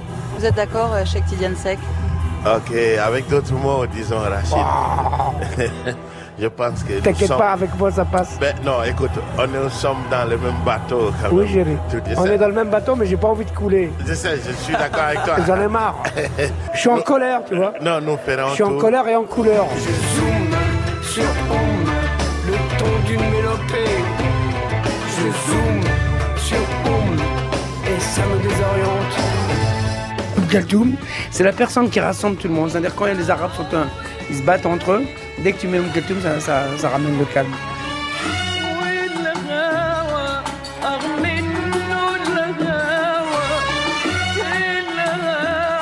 Ceux qui rassemblent le plus de monde, c'est les musiciens. Ok ? Des fois, on ne les écoute pas. Mais de temps en temps, c'est nous qui rassemblons les gens. J'aime regarder les filles qui marchent sur la plage. J'ai fait DJ pendant dans les années 80. Parce que à Lyon, on ne laissait pas rentrer les Blacks et les Arabes, les boîtes. Alors j'ai monté une boîte qui s'appelait Le Refoulé. Ouais, en 82 jusqu'en 89. Parce que je passais de la musique comme mon album, quoi, de Oum Kalthoum à Elvis, en passant par les Clash, tout ça, donc musique indienne. C'est devenu même presque branché, tu vois. Il y avait des gens de Paris qui débarquaient, ils disaient, c'est quoi cette boîte, ça peut les refouler. Chère Rachida, oui, nous sommes très honorés de vous attribuer la victoire des 30 ans de musique du monde. Ouais, elle est où cette victoire? Elle est là, Marie. Alors, ma victoire, la victoire, Catherine, chantant, t'ouvrir à la barrière. du monde entier, musique du monde. Voilà, ça c'est la France, en rouge et noir. Vive la liberté, l'égalité, la fraternité. Ah bah non, c'est une victoire qui tourne quand même. Cher Rachid, non mais je suis d'accord. Vive la liberté. Voilà. Rachid, c'est déjà l'heure de se quitter, mais... Voilà, voilà. On a dit l'essentiel. Ben voilà. Merci Rachid. Voilà, voilà.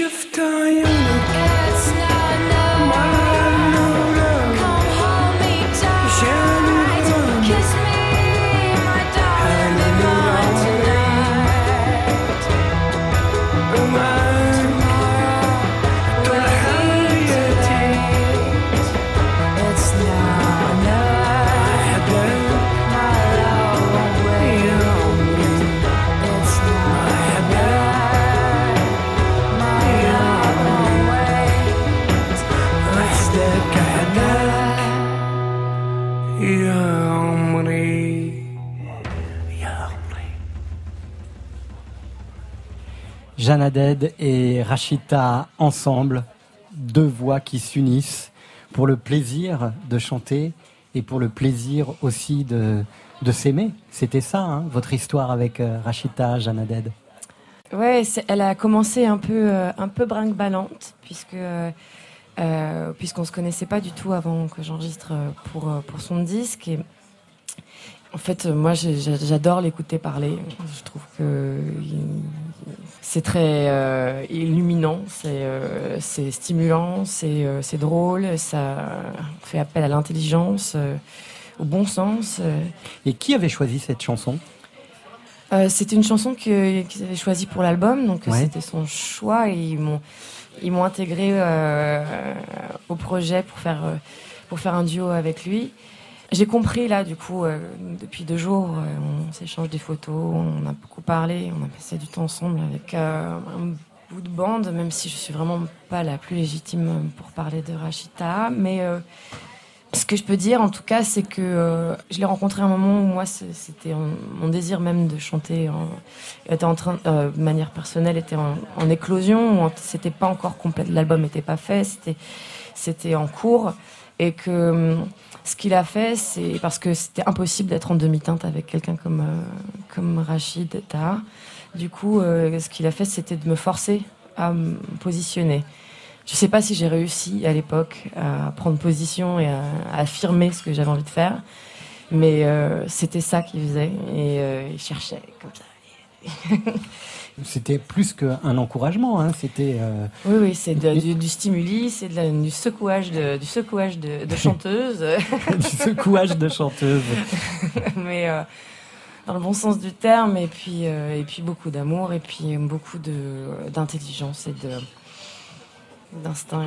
Enfin, vraiment, c'était une grande joie d'avoir pu croiser la route de ce monsieur. Ah. Quand c'est une foule, ça me rend sentimental. C'est foule, hein. Je m'appelle Kiddy Smile et comme Chris, je n'aime pas la définition. Il ne faut pas définir les gens, ça revient à les réduire. Quand on me demande de me présenter, je dis je m'appelle Kiddy, j'aime bien la pluie, j'aime jouer au Uno. J'aime ce qui est coloré, mais le noir aussi, donc ça ne veut rien dire. 3e visite de Kiddy Smile dans Foule Sentimentale pour fêter enfin la sortie de son album One Trick Pony. La société des réseaux sociaux se substituant peu à peu au 4e pouvoir de la presse, on oublierait presque que Kiddy Smile est avant tout un musicien, auteur, performeur. Fils d'immigrés noir et pédé sur le t-shirt de Kiddy Smile dans la cour de l'Élysée à l'occasion de la fête de la musique, a paradoxalement sur le coup supplanté la force du message et de sa musique. Mais cette création du discours, là où il n'y en a plus beaucoup, a finalement eu ses effets positifs. Plus qu'hier, on connaît ses ennemis et la force de réaction d'un pays qui a vu un dance floor se transformer en pupitre de visibilité. Kiddy Smile revient en live avec Be Honest, House euphorisante garantie sur le dance floor de Foule Sentimentale.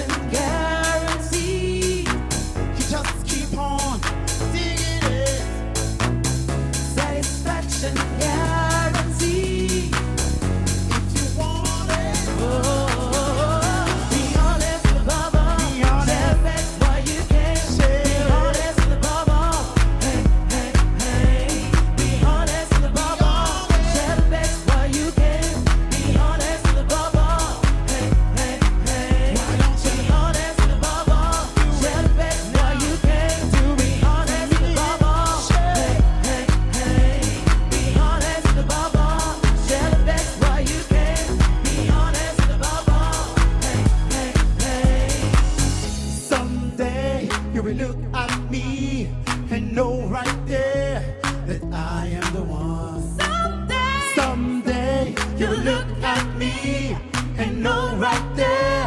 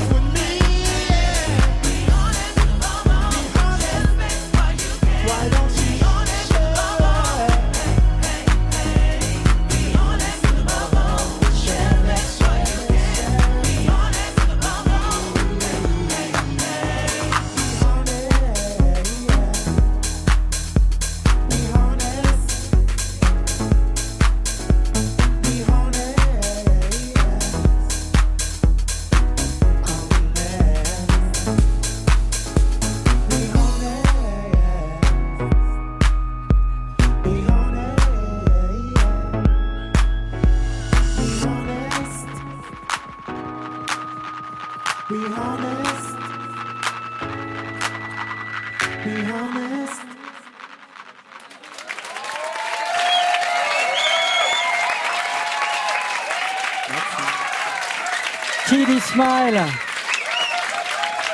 sur France Inter. Le bain de Foule Sentimentale. Foule Sentimentale, c'est aussi parfois le plaisir de confronter nos invités très sentimentaux aux réflexions, aphorismes et questionnements de leurs héros préférés. En langage simple, cela pourrait s'appeler des interviews thématiques. Au rayon thématique, ce soir, donc, des questions têtues, une confrontation bashung et un interrogatoire Booba. Et je vais intégrer Pedro Winter dans cette interview. Ça va être une interview têtue pour le groupe Holidays. Attention, alors... je suis une brute en interview têtue. En interview têtue, je suis assez balèze. Attention. Alors, vous seriez plus Comme ils disent de Charles Aznavour ou Une femme avec une femme du groupe Mécano? Comme ils disent, parce que Pierre Lapointe la reprend extrêmement bien sur son album Paris Tristesse et que...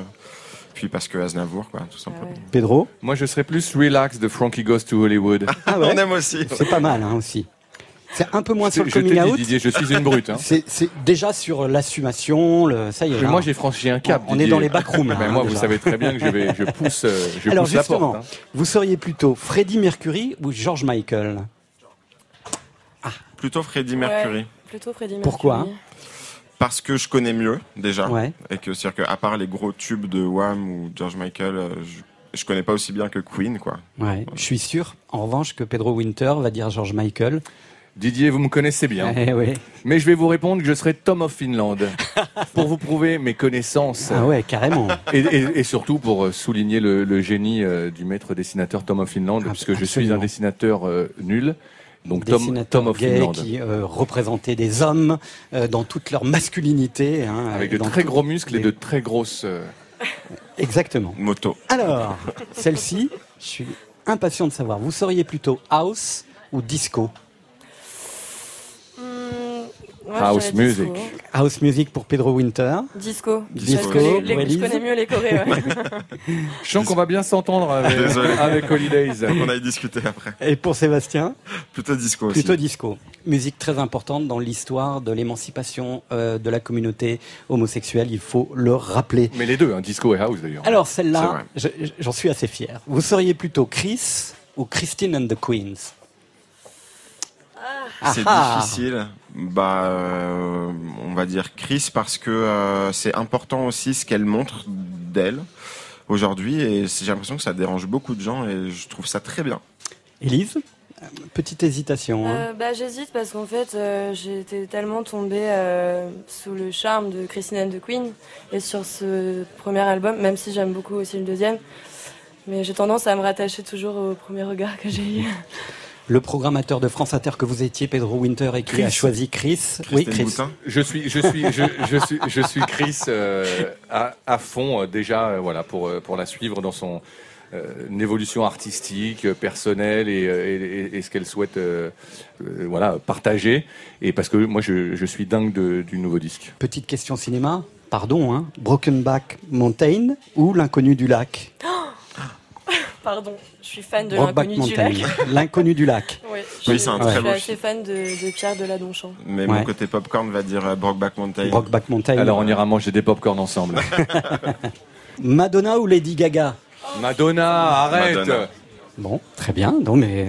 Élise, comment oses-tu te poser la question? Elle a tout appris de Madonna. Oui. Et de drag queen. Moi aussi. Et enfin, Holidays ou musique? Moi, je choisis musique. Ouais, moi aussi, je crois. J'ai beaucoup dansé sur scène. Alors, juste un truc, quand même. Oui. Est-ce que Nile Rodgers était déjà à Holidays? Oui. Ouais. Et donc je salue Mirwais pour musique. Ouais. Quand même. Et d'ailleurs, je crois que Madonna et Mirwais retravaillent ensemble. La rumeur gronde. La rumeur gronde. Terre Noire, je sais que vous aimez beaucoup Bachung comme Dominica, donc on vous soumet un petit questionnaire Bachung. Ah oui. Allez, c'est parti. Des fois, il faut que je fasse attention parce que je me laisse piéger par mes propres mots. Des fois, on chante des mots et puis d'un seul coup, on se dit « Putain, c'est quelque chose que j'ai vécu vraiment. » Il m'arrive d'être au bord des larmes avec mes propres histoires. Alors, c'est pas raisonnable. c'est en aparté Pascal Clark. Ah ouais, carrément. Ouais. Vous reconnaissez? Ouais, minute 27, 23 secondes, je crois. C'est impressionnant. Ah ouais, c'est impressionnant. Ah ouais, carrément. Ça vous arrive d'être... Ils ont encore toutes leurs neurones. Hein. Parfois d'être piégé par vos propres mots? Sur scène, ouais. Sur scène et en studio. Du coup, ça devient tout le temps presque. Je pense qu'il y a une première émotion qui est le premier jet. Tout d'un coup, on découvre le truc. Et ensuite, il y a... parfois, on joue les titres et il y a un soir où tout d'un coup, l'histoire ou ce qui nous arrive à ce moment-là dans nos vies fait que le titre reprend une puissance nouvelle. Et Dominica, piégé par vos mots, des fois. Oui, mais c'est complètement. Mais je crois qu'on est tous dans le même cas. Mais c'est vrai qu'il y a ce truc dont parle Bachung là, d'être au bord de l'herbe. C'est vrai que c'est couillon, hein, ça peut arriver. Et c'est vraiment atroce comme sentiment d'être ému par sa propre chanson au point de. Et il y a quelque chose comme ça qui est en même temps, c'est un investissement aussi. On donne de sa personne, donc c'est normal. On a vu depuis 3 semaines que vous étiez avec des machines, et Bachoum, il parle de ça aussi. J'ai pas envie de devenir esclave de la technique, j'ai envie de dominer tout ce truc et éprouver un certain plaisir. C'est vrai que tu as une frustration un petit peu quand tu prépares un album actuellement. C'est un peu du travail d'usine. Justement, pour retrouver un feeling naturel, parce que j'adore les choses totalement sophistiquées, j'adore aussi les choses très très primaires en fait. Et j'aime bien mélanger ces deux choses-là. Alors, on est presque au cœur du travail de Dominica cette année, qui a mélangé justement les deux approches. Vous aussi? Oui. Moi, j'ai toujours été fan de grands instrumentistes qui savent utiliser des instruments et de grands producteurs de musique électronique. Je pense à John Hopkins, à Flying Lotus, et qui eux-mêmes, dans leur travail, Flying Lotus, qui est le neveu de John Coltrane. Mm-hmm. Donc, pour moi, les machines, on trouve de la chaleur, on trouve de l'organisme, en fait, de l'organicité dans les machines. Dominica, les machines et l'organique. Oui, en fait, il faut un temps d'apprivoisement, tout simplement. Et mais pour moi, ça n'a jamais été un problème. La machine en elle-même, moi, j'ai toujours essayé de la mettre au service de quelque chose d'assez primaire, justement, d'assez brut. Donc, je sais que Bachung, lui, justement, comprend tout cette arrivée. Il disait voilà, c'est vraiment le truc qu'il attendait en fait, tout simplement, c'est cette possibilité de morceler, de découper, de mettre une partie de musique sur une autre numériquement, c'est quelque chose qu'il cherchait en fait. Et après, une fois qu'on a ces outils en main, y aller à bras le corps et prendre la machine vraiment comme avec des gestes un peu bourrins quoi. Moi, je trouve que c'est nécessaire. Autre extrait d'une interview, je sais pas si vous allez l'identifier. Hein. J'écris tout le temps. Tu vois ce sac-là ? Il y a une centaine de chansons, des milliers de mots, d'idées, de phrases. J'ai même pas le temps de les enregistrer. Alors c'est étonnant parce qu'on sait que Bachung a travaillé avec des paroliers, mais c'est aussi quelqu'un qui écrivait, qui avait tout le temps des idées. Hein. Oui, mais je ne savais pas à quel point. J'ai entendu dire qu'à l'époque de l'écriture de Fantaisie militaire, il recevait des carnets de textes de Jean Fauque. Et il sélectionnait 3 phrases et il disait ça je garde et il faudrait qu'on retravaille le reste. J'ai toujours trouvé ça fascinant, sa méthodologie de travail sur Fantaisie militaire d'ailleurs. Il fait ça pour l'imprudence aussi, non? Oui, beaucoup, énormément. Beaucoup aussi, hein. Et Jean Fauque disait en substance, il disait j'adorais sa façon de détruire mes textes quoi. Ouais, voilà, exactement. Alors évidemment, vous êtes là chez Elmi ce soir avec Chris et Jane. Vous allez être soumis comme les filles au questionnaire Booba. Oula. On va démarrer par une première question. C'est complètement égoïste la musique. Enfin, l'art, c'est égoïste. On ne peint pas pour les autres, on ne fait pas une symphonie pour les autres. C'est pour soi. Si je ne fais pas de la musique pour moi, je suis un suiveur. C'est mon identité. Quand on écoute Booba, on écoute Booba. Alors, est-ce que la musique, c'est égoïste? Moi, je suis d'accord dans le sens où ça doit quand même te parler d'abord à toi avant de pouvoir parler aux autres. Ouais, c'est personnel. Je suis d'accord. Ouais, c'est personnel, c'est intime. Personnel. Ouais. Jane ? Non, c'est vrai que ça peut être égoïste si c'est dans le sens où justement on écrit pour soi et pas pour les autres. Je pense que ça va être toujours un peu des deux au final. On écrit pour soi, pour s'exprimer, on espère que ça touche aussi les autres. Gros débat aussi autour de ce fameux autotune qui existe dans votre album. Si t'es dans la douche et tu fredonnes, tu peux fredonner Mariah Carey, dans ta tête tu chantes aussi bien qu'elle. Avec l'autotune, en fait, ça me permet de faire tout ce que t'as dans la tête. Quand je mets l'autotune, je me dis pas « Ah, j'aime chanter, je vais mettre de l'autotune sur ce son ». C'est parce que j'ai une mélodie et je trouve que ça rapporte un truc au morceau. Et je me dis que là, l'autotune passe mieux que le rap. C'est tout. Et toc, En même temps, la référence à Mariah Carey venant de Booba, c'est toujours, on l'imagine chantant dans sa douche Mariah Carey, c'est... C'est un guilty pleasure, j'ose imaginer qu'il l'a eu aussi, quoi. Bah ouais, comme tout le monde. Guilty, moi c'est pas vraiment guilty d'ailleurs. Hein. J'ai pas de plaisir coupable à moi non plus. Moi non plus. Cette histoire d'autotune, comment vous l'appréhendez-vous ? C'est un instrument pour nous. Esthétiquement aussi, c'est un peu le son d'une époque, et une époque à laquelle on a envie d'appartenir. Et voilà, d'expérimenter aussi, forcément. La pop, c'est l'expérimentation, c'est aller au-devant des nouvelles technologies, s'en servir. Et voilà, c'était aussi ce besoin aussi de découvrir, d'être excité par quelque chose, quoi. Athlète de la voix, pour Jane comme pour Chris, d'ailleurs, l'autotune. Alors moi j'adore l'autotune, enfin je la considère aussi comme un instrument, et il y a même le tube de Cher par exemple, sans l'autotune n'a plus aucune mélodicité, quoi. Après moi, alors c'est marrant parce que j'adore ça, mais je l'utilise pas pour moi, mais parce que alors chacun ses problématiques, quoi. Moi j'aime bien l'idée d'avoir ma voix nue et exposée, mais peut-être que si un jour j'ai envie de faire un album qu'en autotune, je le ferai. Il y a un de mes albums préférés qui est un album de Kanye West qui s'appelle 808 vs Heartbreak, qui est fait avec énormément d'autotune, et il est magnifique. Jane ? Moi j'adore ça, c'est vrai que comme pour Chris, je crois qu'en fait moi j'aime bien chanter, et voilà, j'ai l'impression un peu de pas de tricher quand j'utilise de l'autotune, mais voilà, j'ai l'impression de mettre un filtre qui bloque un peu ma voix, mais par contre j'adore l'effet que ça rend, quoi. Je trouve ça effectivement que ça fait partie du son d'aujourd'hui aussi, et que ça trace une époque. Réflexion de Booba, donc. Je fais tous mes choix tout seul, mais je demande l'avis aux gens aussi. Ok. Non, je suis pas Kanye West. Le truc d'un artiste, c'est voilà, t'as créé ton truc. Après, il y a des questions qui se posent. Tu te dis, est-ce que je suis pas tout seul dans mon délire ? Est-ce que je suis pas tout seul à kiffer dans mon auto ? Faut prendre du recul. Des fois, j'ai pas de doute, par contre. Hein. Le regard qu'ont les autres sur votre travail, voilà. Du coup, c'est hyper contradictoire avec avec la première citation qu'on a eue. Et je rebondis là-dessus parce que moi, je pense qu'on croit qu'on fait de la musique pour soi, mais en fait, on le fait pour très peu de personnes. On le fait pas pour son public, je pense non plus. On le fait pour, quand on est au moment de créer quelque chose, d'abord pour un espèce de cercle restreint qui serait ses amis, ses proches. On règle un peu ses comptes en quelque sorte. Et puis il y a une autre partie, c'est un peu ses contemporains. On a une discussion avec nos contemporains, avec nos pairs. Et on pense au moment de le faire à tiens, ça lui aurait peut-être plus ça aurait peut-être... Enfin, c'est une espèce de conversation, quoi. Pilote en violent, en pain, mais j'en président tout un temps. Billet en violette, en vol, au vent, survol, en livraison. Gilet blanc d'achète sans cacher dans casier d'adolescent. Cardigan, lui, Vuitton pour 2 francs, montant de fabrication. Prisonnier isolé, réveillé par biais de chiffonnier. Salarié sous-payé, avarié, soudoyé, suicidé. Lampadaire sans lumière, éclair, STF et bandoulière. Antipode de la mort, dandico, speclamant visionnaire. Tatou insensé, cafouillage de pensée tout l'été. Dénudé, pendu, blé, très moussé sous l'effet de la scène. Policier étranger, dérangé pour ce qu'il est pour foncer. Odyssée, mystifié, colisée, réparé, offensé.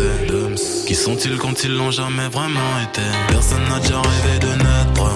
Perdu dans le berceau, je n'ai pas cessé de naître. J'ai couru dans mon cerveau jusqu'au fond de mon être. J'ai trouvé loin de mes vaisseaux tout ce qui faisait mon être. Personne n'a déjà rêvé de naître. Dans le berceau, je n'ai pas cessé de naître. J'ai couru dans mon cerveau jusqu'au fond de mon être. J'ai trouvé loin de mes vaisseaux tout ce qui faisait mon être. De la gériatrie à la maternité, des félicités au RIP. On fait tout d'avance parce qu'il n'y a pas de replay. Tout peut s'arrêter, les deux barres parallèles sont décarrées dans la réalité. Toujours paniqué, car toujours paniqué. Vie, mort, mensonge et vérité. Une infinité de fins, ou une fin à une infinité. Déguisé en être humain pour un semblant d'humanité. Charnels sont les générosités pour hypnotiser les gens. Pendant que mendiants immigrés se mettent à copiner des clans, se mettent à cotiser des camps, où sont entassés des gens. Je crois que le plus intelligent serait d'avouer qu'on est con, serait d'avouer qu'on est blanc, noir ou quel que soit le ton. Voir ce que nous le seul temps, croire en nous mais sans le en. Car qui sommes-nous vraiment quand on l'est pas vraiment? Personne n'a déjà rêvé de naître. Perdu dans le berceau, je n'ai pas cessé de naître. J'ai couru dans mon cerveau jusqu'au fond de mon être. J'ai trouvé loin de mes vaisseaux tout ce qui faisait mon être. Personne n'a déjà rêvé de naître. Perdu dans le berceau, je n'ai pas cessé de naître. J'ai couru dans mon cerveau jusqu'au fond de mon être. J'ai trouvé loin de mes vaisseaux tout ce qui faisait mon être. Humain, je suis plus trop humain. Mais plus que humain quand je vois l'humain. Puis soudain plus rien, y'a plus trop d'humains que des terriens. C'est un grand terrain qui sème, qui se tue, qui saigne pour rien. Comme un chien chérubins. La seule voie que je suivrai, c'est celle de mes cordes vocales. Quand on meurt, on ne fait pas appel. La vie a ses failles. Facture, courrier et rappel poussent à faire du sale. Ils ne se veulent pas du bien, l'humain se fait du mal. Pour être ensemble devant nous, vivre séparément. Je crois que dans l'ensemble, c'est plus facile quand on se ment. Y'a des gens comme moi qui ne savent plus trop ce qu'ils sont, qui se posent la question, mais qui suis-je vraiment quand je le suis plus vraiment. Personne n'a déjà rêvé de naître. Perdu dans le berceau, je n'ai pas cessé de naître. J'ai couru dans mon cerveau jusqu'au fond de mon être. J'ai trouvé loin de mes vaisseaux tout ce qui faisait mon être. Personne n'a déjà rêvé de naître. Perdu dans le berceau, je n'ai pas cessé de naître. J'ai couru dans mon cerveau jusqu'au fond de mon être. J'ai trouvé loin de mes vaisseaux tout ce qui faisait mon être. C'est fou là, hein? Yeah.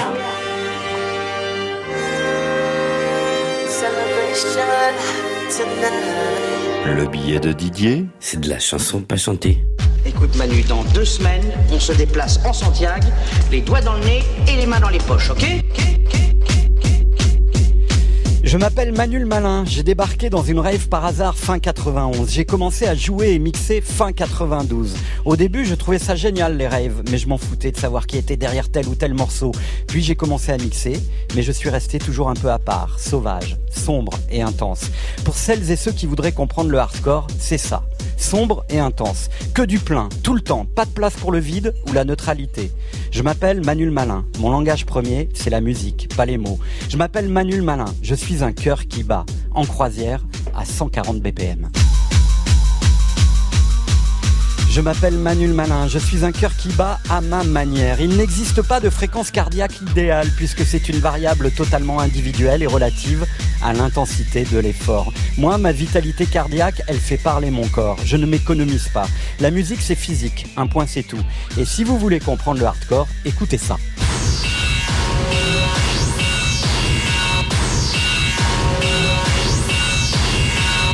Je m'appelle Manu Le Malin. Mescaline United, we have arrived. Moi aussi, je suis arrivé avec mon background, mon éducation.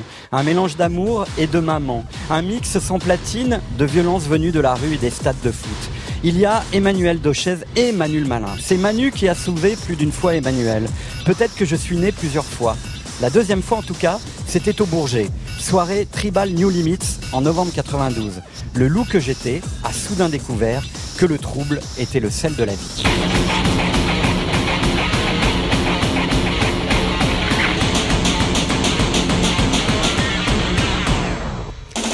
Je m'appelle Manu Le Malin. J'étais avec des transeux, des bad boys, des hippies, quelques racailles. Ce mélange m'a plu et j'ai intuitivement compris que la confusion des genres était aussi la vie. Comme Lisa N. Elias, c'est elle qui m'a fait découvrir le hardcore. J'ai un énorme respect pour elle. C'était une reine. Lisa, née garçon, devenue Marilyn Monroe punk. Une des premières à mixer sur 3 ou 4 platines. Technicité impressionnante. Cette femme a changé la vie de beaucoup de musiciens. Dans ce monde d'hommes, on aime donner des étiquettes. On l'avait surnommée la reine de la terreur, Queen of Terror. Elle détestait ça. Elle voyait sa musique comme la vie. De l'ombre, de la lumière, des larmes et de la joie.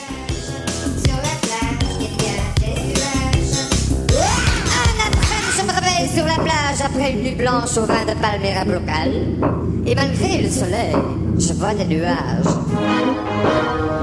Je m'appelle Manu Le Malin. On peut être hardcore et uni contre le racisme et le fascisme. C'était écrit sur mon t-shirt lorsque je suis allé en rêve la première fois. Ma première scène vraiment importante, c'était en 1995 à Énergie à Zurich. Je devais jouer à l'after officiel dans un petit club, mais à 3h du matin, on m'explique qu'un DJ a perdu ses disques et qu'il ne peut pas jouer. L'organisateur me demande si je suis chaud pour le remplacer au pied levé. Je m'appelle Manu Le Malin. Je viens de faire mes débuts dans une grosse rave de stade avec mes disques hardcore. Devant 15 000 personnes.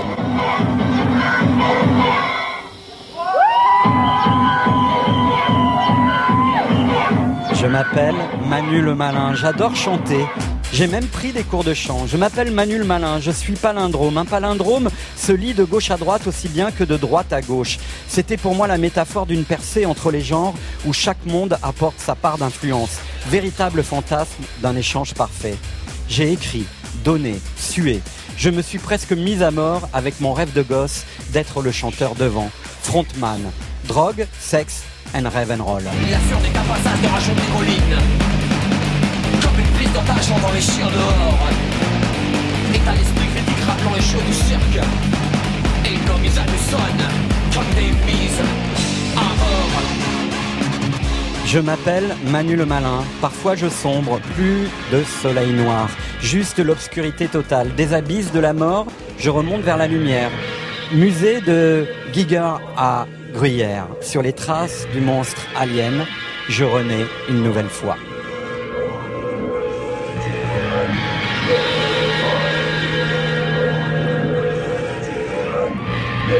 Je m'appelle Manu Le Malin, je suis dans le ventre de la bête et j'ai un instinct de survie qui m'a aidé souvent à avoir le courage de réouvrir les fenêtres et d'écouter de la bossa nova ou de faire des BO de films comme celle de 24 mesures de Jalil Lesper aux côtés de Archichep, un autre soleil noir.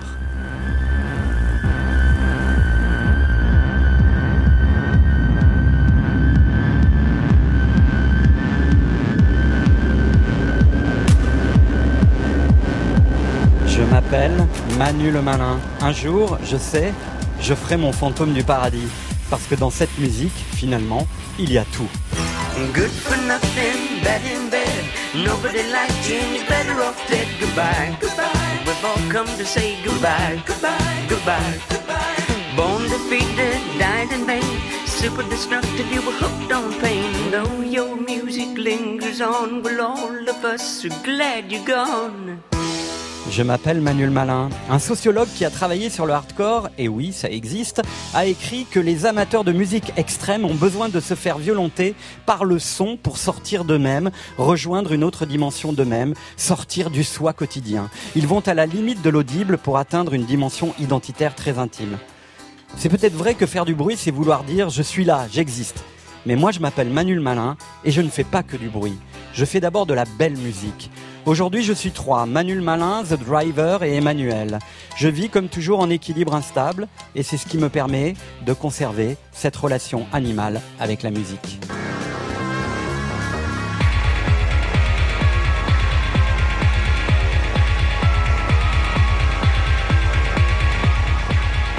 Je m'appelle Manu Le Malin. Je crois qu'au fond, je suis toujours cet adolescent de 14 ans qui, à l'époque, passait Madonna et les Specials, mais qui surtout ne comprenait pas que DJ, ce soit un métier. Pour moi, ça reste une passion qui te mange, te bouscule, t'inonde, te broie la colonne vertébrale, mais t'incarne toujours. Je m'appelle Manu Le Malin. Je suis un loup. J'ai l'impression de vivre un peu comme ça, en loup solitaire, plus ou moins ancien chef de meute qui parfois s'est retiré, tout en continuant à regarder ses petits.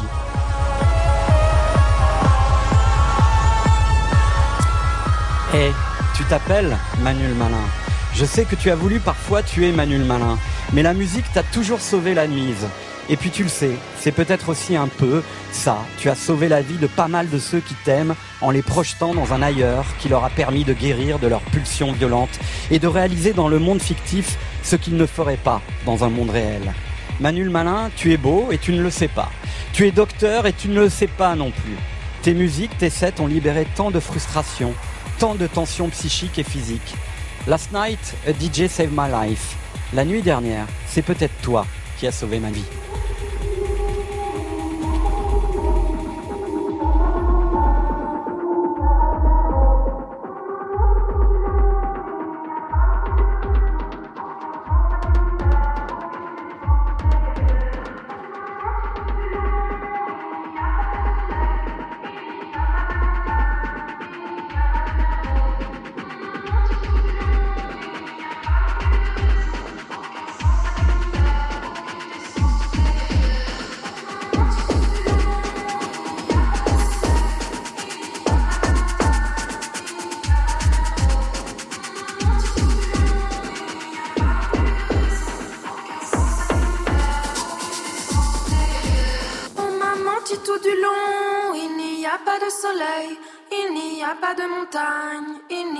De merveille. On m'a menti tout du long, il n'y a pas non plus de raison, aucun sens à l'univers, aucune décence, tout est calvaire.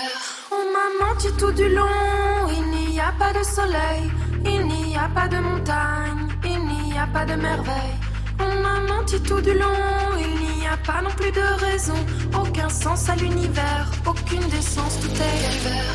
On m'a menti tout du monde. La société est une salope, capitale un enfoiré. Il faut brûler les policiers. On m'a menti tout du long. Il n'y a pas de soleil, il n'y a pas de montagne, il n'y a pas de merveille. Ce que je vois c'est un grand feu, je vois des bœufs et des lépreux. Levez-vous, accusez, je vais moi-même vous juger.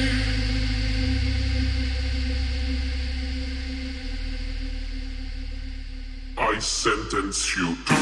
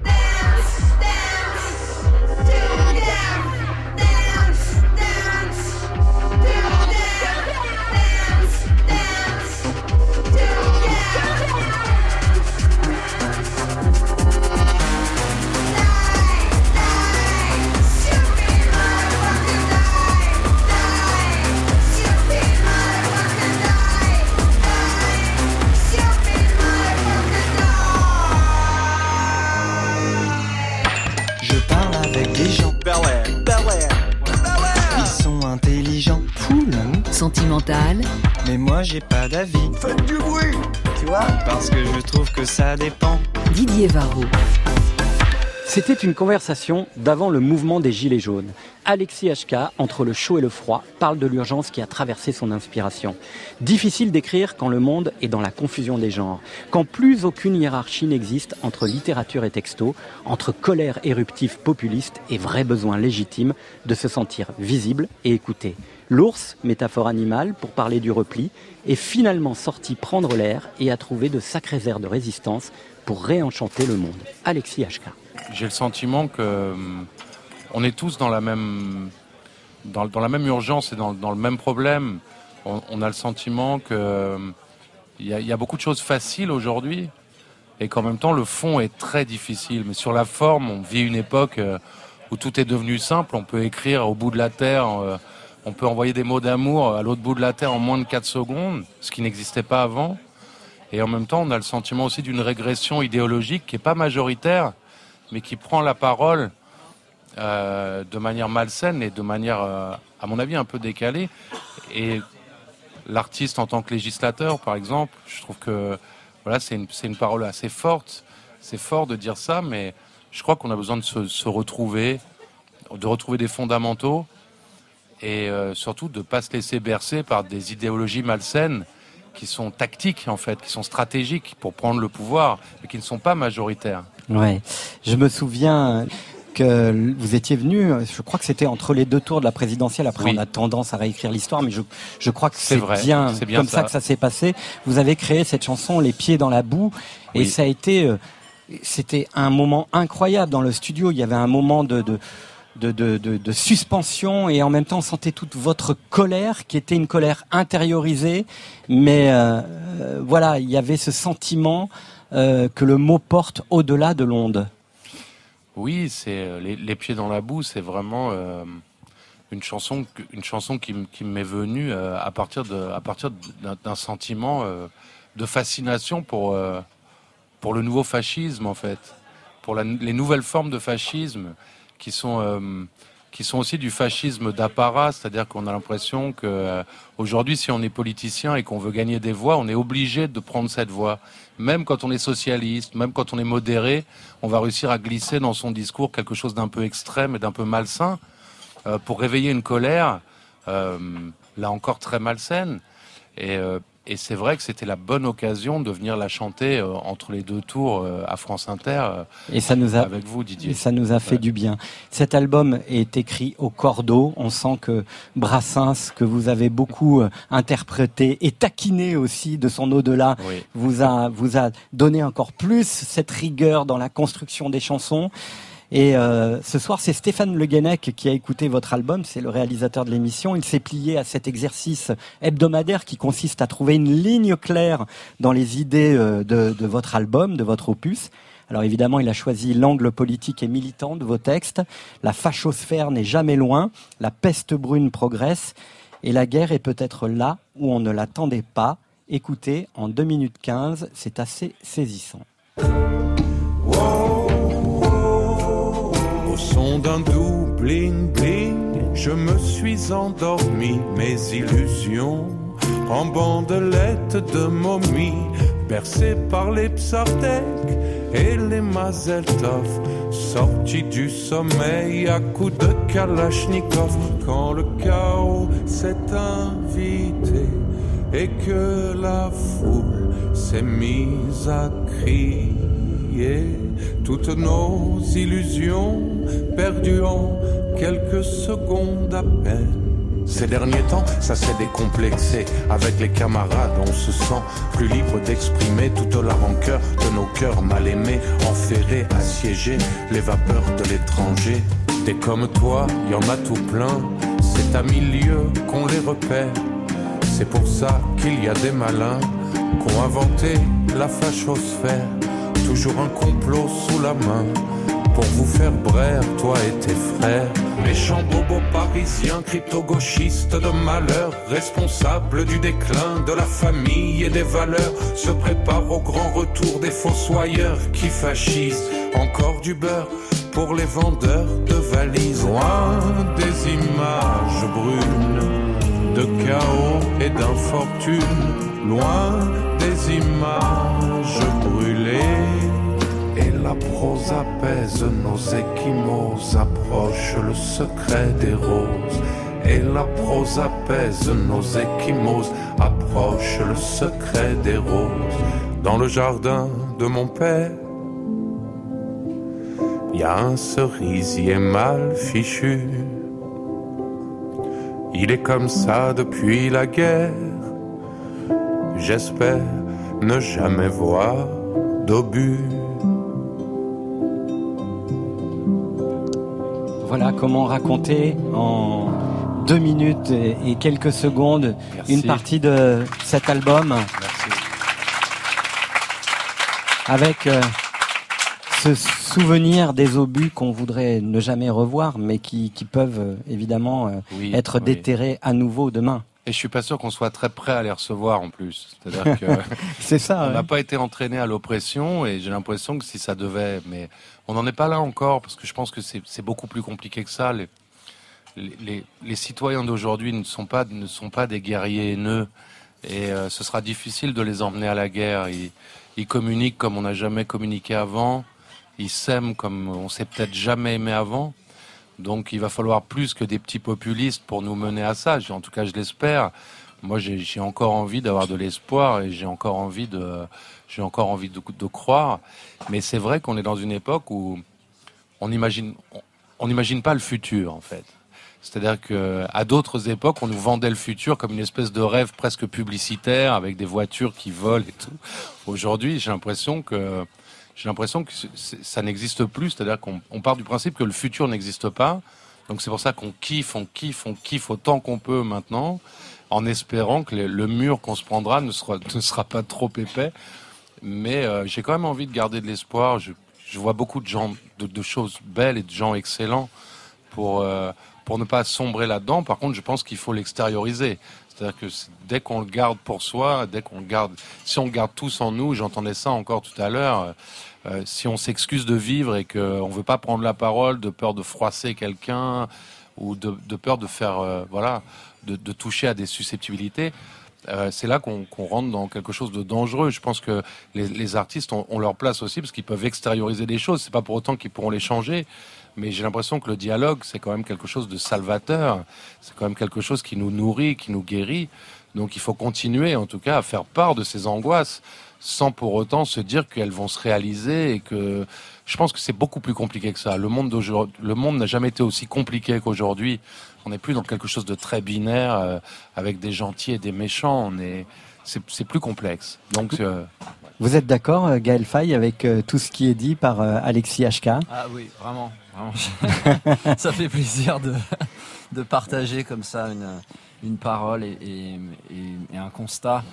Effectivement, le monde est compliqué. C'est le monde de l'inextricable, et c'est pour ça que dans ce monde de l'inextricable, je reste très étonné des gens qui ont tant de convictions arrêtées, tant de certitudes, voilà.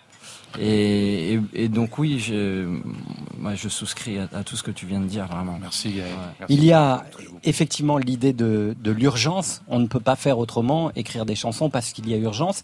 Mais il y a l'idée aussi des chansons qui câlinent, qui bien soignent sûr. Les plaies.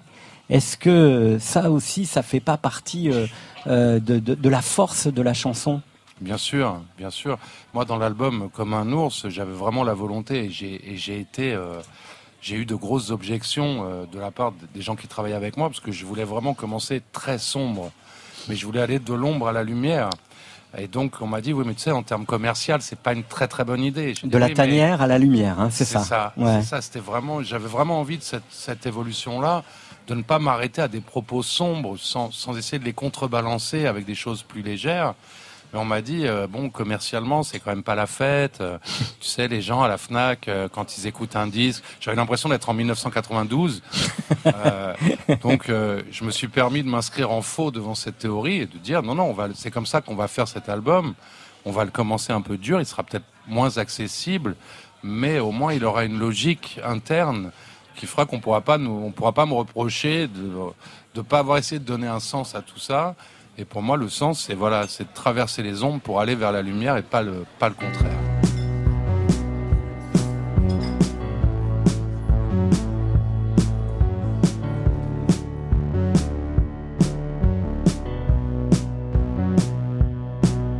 Cherchant un banc bien gaulé,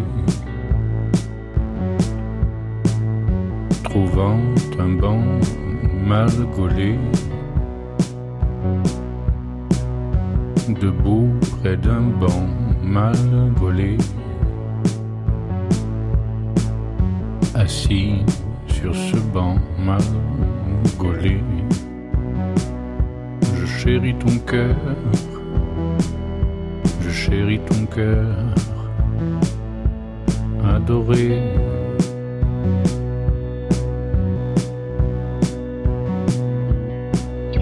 Dans un coin d'architecture manquée, un méandre de la cité. Allons bon,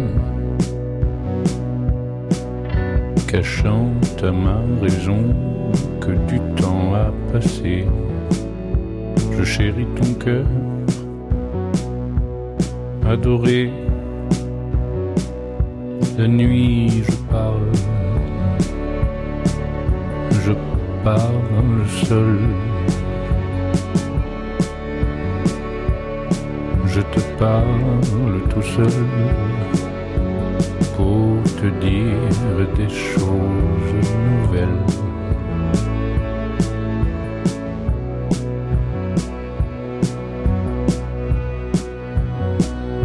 Je chéris ton cœur, adoré.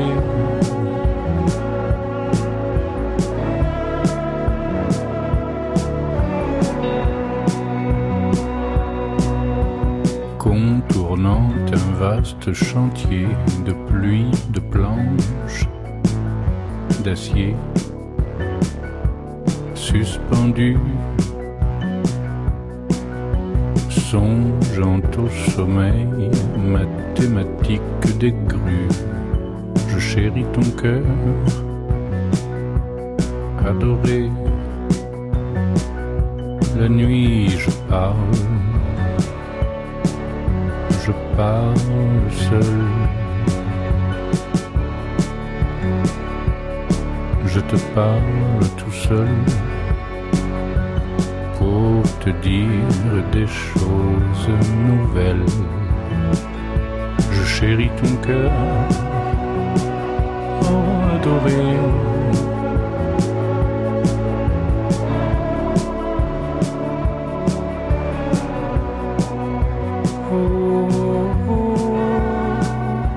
Bertrand Belin, choses nouvelles, des choses nouvelles, il y en aura beaucoup en 2019.